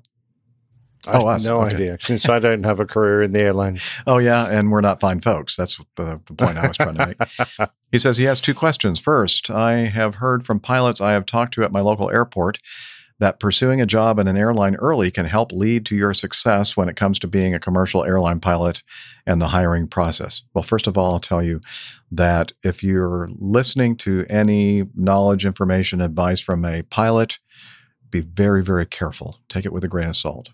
I know because I'm a pilot. Um, no, he is right. That pilot that you got that advice, or pilots that you were uh, talking to regarding that, um, are correct. Let me let me read the rest of his uh, question. Uh, example being working for Delta at uh, Kilo Sierra Alpha November, which is San Diego Lindbergh Airport, as perhaps ground crew, check-in desks, or flight attendant, just to establish yourself in the airline, make connections, and gain experience in the airline industry. Is this something you guys would recommend or say to avoid? Okay, so I'm confused. I was thinking that when the pilots told you um, that uh, pursuing a job in an airline early, uh, I was assuming that they meant to get hired as quickly as you can, because in the United States, under our system of seniority, which is like ninety-nine percent of the uh, commercial airlines in our country, um, the the date that you're hired is going to set your seniority, and that seniority you're going to keep, a relative seniority, throughout the rest of your career. So if you get hired, let, let me give you an example. Uh, someone hired in the beginning of January of nineteen eighty-eight, um, wa- they turned out to be a one thousand pilot or seniority numbers senior to me, because I was hired in the last month of nineteen eighty-eight, because we were doing a lot of hiring back in nineteen eighty-eight. And so that one thousand numbers of seniority makes a huge difference in your career. It could be the difference between making captain years before the other person can, because of the seniority. It can uh, mean, you know, the type of airplane you're flying, which could correlate also to uh, your your uh, your salary. Uh, it's not really salary, your pay, et cetera. But I mean, if you're like getting your experience, flight experience, and such, and you need to have a job, I don't think it would be a bad thing to try to get on with a particular airline and work uh, as ground crew or check-in desks, or or be be a flight attendant. In fact, a very uh, big part of our A P G community, Stephen Ivey, uh, he started out as a flight attendant at uh, A S A, Atlantic Southeast Airlines, uh, before he left them and uh, got a job. Uh, he's a has an engineering degree, and he was working at Georgia Power. And that while he was working for Georgia Power, he bought a part share in a Mooney and started flying the heck out of that thing, trying to build time and hours and, and ratings. And uh, then I think he finally moved from there because it wasn't happening quickly enough, and he uh, got a job flying survey airplanes all over the place and racking up the flying time, and then finally had enough for his A T P. And then he got hired by SkyWest Airlines, and he's been with them now for a couple of years, I believe. So, um, yeah, you know, I think that it can't hurt for sure. I don't know if it, it probably would help you maybe get a foot in or a toe in or whatever, uh, as far as uh, maybe have, during an interview with that airline, when you have all your credentials for being a pilot, uh, it could definitely make a difference between you and uh, another person. So I wouldn't say it's a bad thing. Uh, but again, I, I was thinking that they were probably meaning, you know, get her hired as early as possible, because that can make a huge difference in your career, or whether you even furloughed. The other opposite of that, I mean, people that were hired not long after I was uh, ha- got furloughed, and that really is no good. And I avoided furlough because of when I was hired, and it was all about timing. Yes, Liz? So, Jeff, just to be clear, if he's hired by an airline but not in a flying, a pilot role, his seniority doesn't kick in until he becomes a pilot. Is right. that correct? Okay, like, that's a good question. Uh, Liz is asking, um, so let's say he gets hired by, um, oh, just name an air, uh, American Airlines United. in San Diego, or United in San Diego. Um, would would that, uh, his hire date uh, figure in his seniority Uh, if and when he finally was hired as a pilot at United? And I think I think it depends on the company. But for instance, I I know somebody at Delta Airlines who was working for the company and then left Delta. You probably know, you've heard of him. Um, oh, I'm sorry, Acme. He was working for Acme. Oh, shoot. Oh, well, I've spilled the beans. Um, and uh, anyway, he... Uh, was uh, working as a ground instructor, and then he left the company and went and got his all his flying ratings and experience, and then was hired again by that company.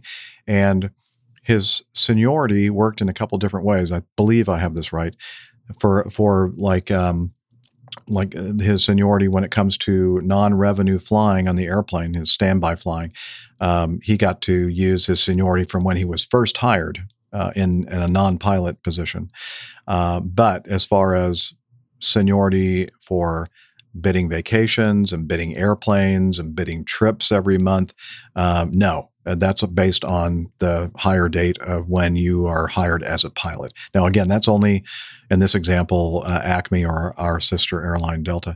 Uh, but uh, it, that could be a different thing at a different airline. But I believe that's where, uh, how it works at most places. So that's a good question. Uh, I've got a question too. Yes, sir. Uh, I mean, if you've uh, in a position uh, where you've had to receive training from an airline, so you, you might be a dispatcher or you might be a, a flight attendant, mm-hmm. and you now want the airline to take you on as a pilot.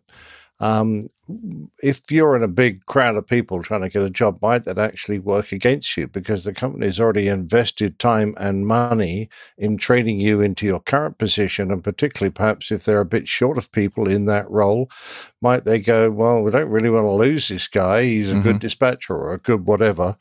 Um, uh, you know, there's all these other guys we could take on to be pilots, but, you yeah. know, let, let's string this guy along and keep him in his current job. That's that is a good question, and I think I would answer it like this. If somebody is trying to get on with your company as a pilot and you say, no, we don't want you, we want you to stay doing what you're doing, I think that they'd be naive, because they must realize that, well, if he's not going to fly for us, then he's going to leave us completely and fly for another airline, because that's what he really wants to do, is fly airplanes.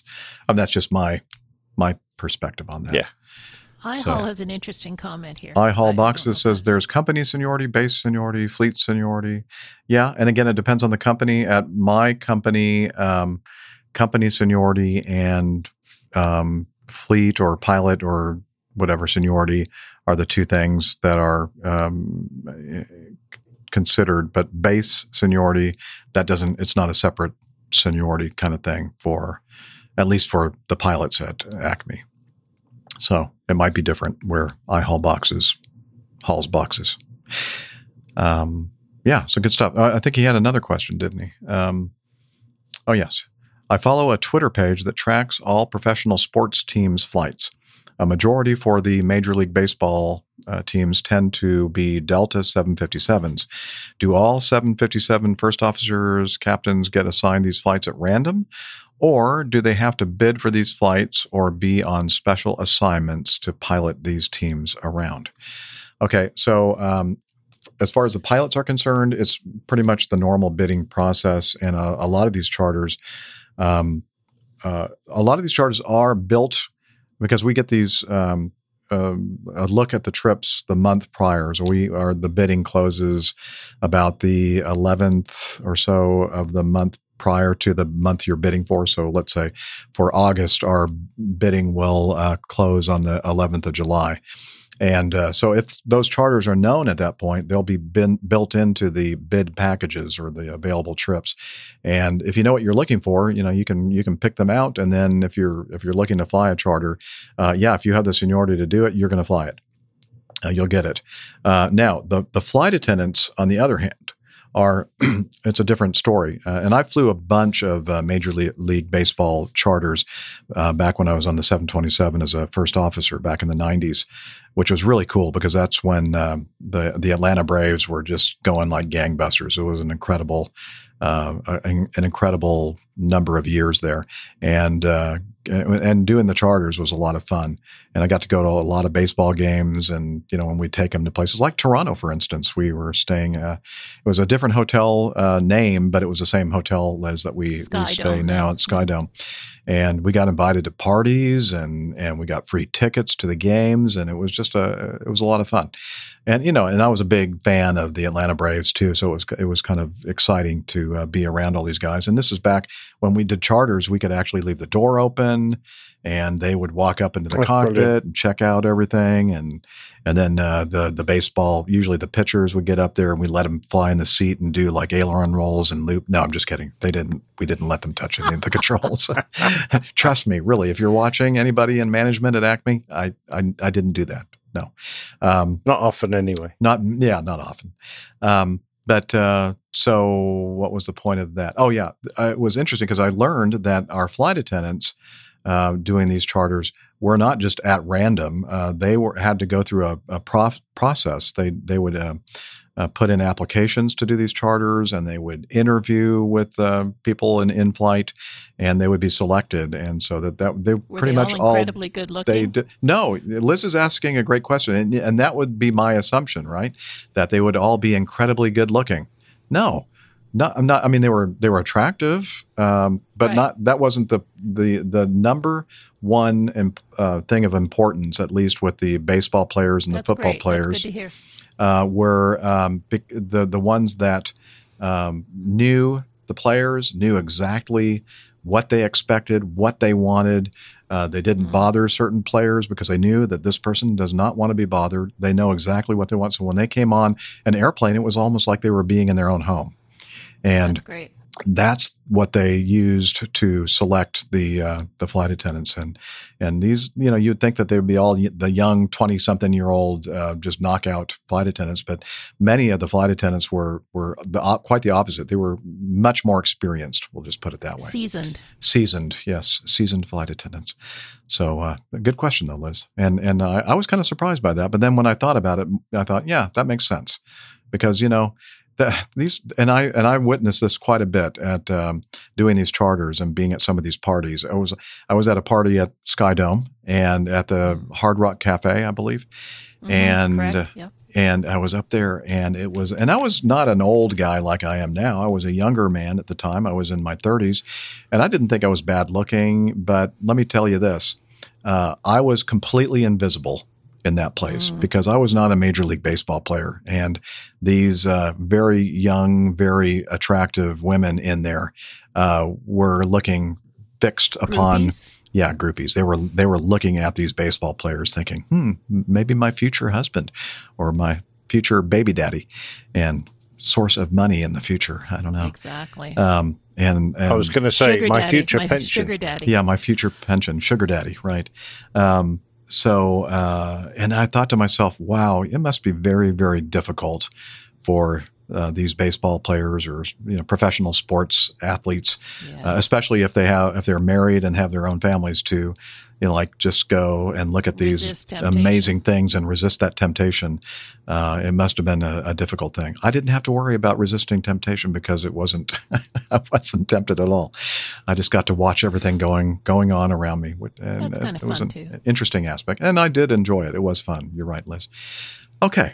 So hopefully that answers the question. Okay, so you've got about ten minutes left. Okay. Uh, Liz is telling me we have about ten minutes left. Uh, Nick, do you have any suggestions? You see something in our feedback?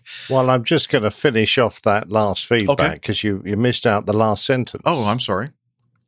Thanks oh. for everything, oh. Nick. The yeah. A three forty-six hundred is one of the most beautiful aircraft ever built, just saying.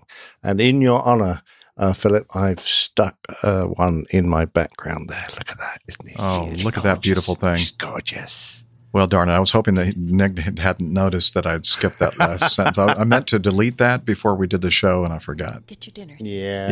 yeah. No, I'm just kidding. Well, I, did, I, I, I, I didn't do that for, on purpose. Uh, for a last thing, we just need to play Plain Tales again. No, it's let's don't play Plain Tales again. No, I'm not doing that again. Liz says, nope, not doing that again. But, Not, not okay. maybe part two next week, but not part one. We're over that now. Um, let's see here. We could just wrap it up if you don't see. Yeah, anything. let's do that because we're you know of the D C ten. Well, I, Liz is saying, why don't we just wrap it up? Because she's right. We're not really absolutely positive how long the show is at this point because of the mess of a uh, part one that we did um, yesterday. So why don't we do this? Why don't we go ahead and wrap things up, and we'll move the leftover feedback into our next okay. uh, notebook, the staging notebook, and we'll do that for the next show. Um, not sure exactly when we're going to be doing that, but it'll be sometime next week, hopefully. And uh, uh, let's see. I'm. Oh, by the way, I'm in Myrtle Beach right now. Um, today uh, was a nice, easy uh, trip uh, or a couple of flights from Augusta, which was where I was yesterday, that had the terrible internet, uh, flew to Atlanta and then here to Myrtle Beach. And we were in at like a little bit after ten o'clock in the morning, I believe, nice and early. And then uh, tomorrow's our tough day. We go to Atlanta and then Charleston and back. And then when I say tough, I'm being sarcastic. It's pretty easy. Uh, three leg day. Back into Atlanta at about uh, noon. And, oh, you know, another thing I just remembered. Uh, regarding the plain tale, Nick, one uh, another reason why the and I didn't put it in my uh, my narrative uh, to you for the plain tale, but um, the Rainmaker Hotel in Pago Pago, American Samoa, uh, spelled P A G O P A G O, but some reason it's pronounced Pango, um, was the first time that I lost my wedding band. Uh, because at the time I was taking it off and putting it on the nightstand, and I was uh, still pretty um, well. I'd been married maybe, maybe uh, just a few years. No, maybe yeah, maybe not even that long. I was still kind of a newlywed, and I was horrified when I was somewhere else in the Pacific, probably over the Pacific Ocean. But we had left Pango, and uh, I kind of felt around my ring finger. I thought, uh-oh, where's my ring? And then I remembered that I probably left it on my nightstand, and I probably bumped it off the nightstand on, onto the floor. And uh, yeah, then I had to come home from that trip and explain to my wife that uh, That's up. Uh, that um, you know I had uh, I'd lost my uh, lost my ring. And then so we went and found a, a suitable replacement for it that looked just like. And you know, and the other thing that was bad about it, supposedly it was her uh, her grandfather's ring. Oh, dear. Yeah, ah, it was. You know, you could have just gone and got a suitable replacement. I should have. And I I, I had done that. Well, never mind. I probably never did yeah, that again. Go there. Okay. Let's finish up the show. Uh, let's fin- finish up the show. And uh, let's see, before I say anything more incriminating. Yeah. Um, oh, yeah. Let's uh, talk about uh, our website, uh, airline pilot guy dot com, all one word. Well, except for the dot in the middle between Y N C O M. And uh, there you'll see a lot of things. Uh, you'll see um, references to the crew and a little information about our little bios um, and the community. And there's the A P G library. Tiffany, our A P G librarian, is there to take your suggestions and help you with all kinds of great books if you're into reading books. I guess people still do that. And uh, let's see, merchandise and information about the coffee fund and more detailed information about the uh, plane tales that Nick does. In a way, it gives you instructions on how you can subscribe to plane tales. Uh, the A P G community calendar. Uh, I put my schedule on there and try to remove any identifying information there, but you can kind of see where I'm going to be, what city. If I'm in a city near you, contact me and maybe we can do a, a meetup. And uh, we're also on social media, and Nick is going to tell you all about that. Yeah, if you uh, if you're a Facebook person, uh, you can just uh, find us by uh, typing into the search bar Airline Pilot Guy, all one word. Uh, on the other hand, if you prefer Twitter, uh, then uh, at A P G Crew is the uh, handle you're looking for. And the Instagram one is very similar. And uh, Steph and I are both on Instagram. You'll find a preview of the artwork. Usually, uh, that's about all I post on it. Uh, usually a day or two before the show, the uh, show comes out. Uh, anyway, the Instagram handle is also uh, A P G Crew. Um, and then there's another way you can uh, interact with us, uh, one that's slightly wetter. Yeah, well, yeah, because the guy that uh, manages this whole thing, um, it's called Slack, and let me see, you hear that? He's in the... Sh- hey, Hillel! Hillel, do you have time for Slack? He sounds like he's drowning. Hey, but I'm dripping wet. Oh, was it kind of loud? Sorry. um, I'll, I'll fix that in post. Okay, Hillel, come on over here. Come on over here. They want to know all about Slack and how they can join this great group of folks. A P G listeners, please join us on our Slack team. Slack is a communication, coordination, and sharing platform that works on your mobile, laptop, or browser. On Slack, we share news and ideas. We suggest episode and plain tales topics.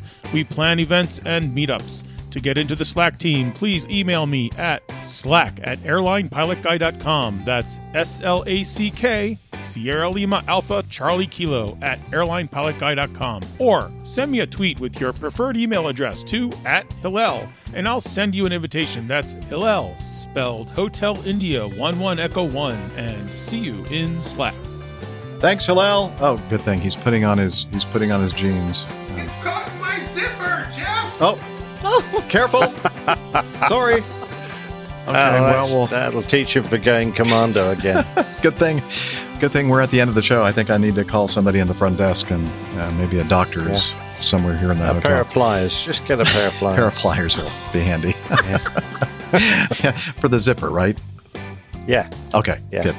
What and... were you thinking? I don't know. I don't know what I'm thinking, actually. Um, and also, we have our wonderful controller, not controller, um, in the control room. Yes. We have, well, yeah, she controller. is. She is a controller. Yeah. controller. Uh, producer, out of controller, yes. Uh, producer, director, and my assistant, uh, Liz Piper Brilliant. in Brilliant. Toronto, Canada. A P G. Oops, nope, that's, you already said the Slack thing. Hello, stop it. There we go. Again. Awesome. Yeah, well done, Liz. Thanks Thank you much. so much, Liz, for all the help and work you do behind the I scenes. I don't know how she kept up with all those plane tales. I, I don't know either, but she's a star, a superstar. So thank you, Liz, for that. And until next time, wishing you all clear skies, unlimited visibility, and tailwinds. Take care, and God bless. Bye, everybody. Boy, am I glad this one's over. Me too. Yeah, he's up in the sky.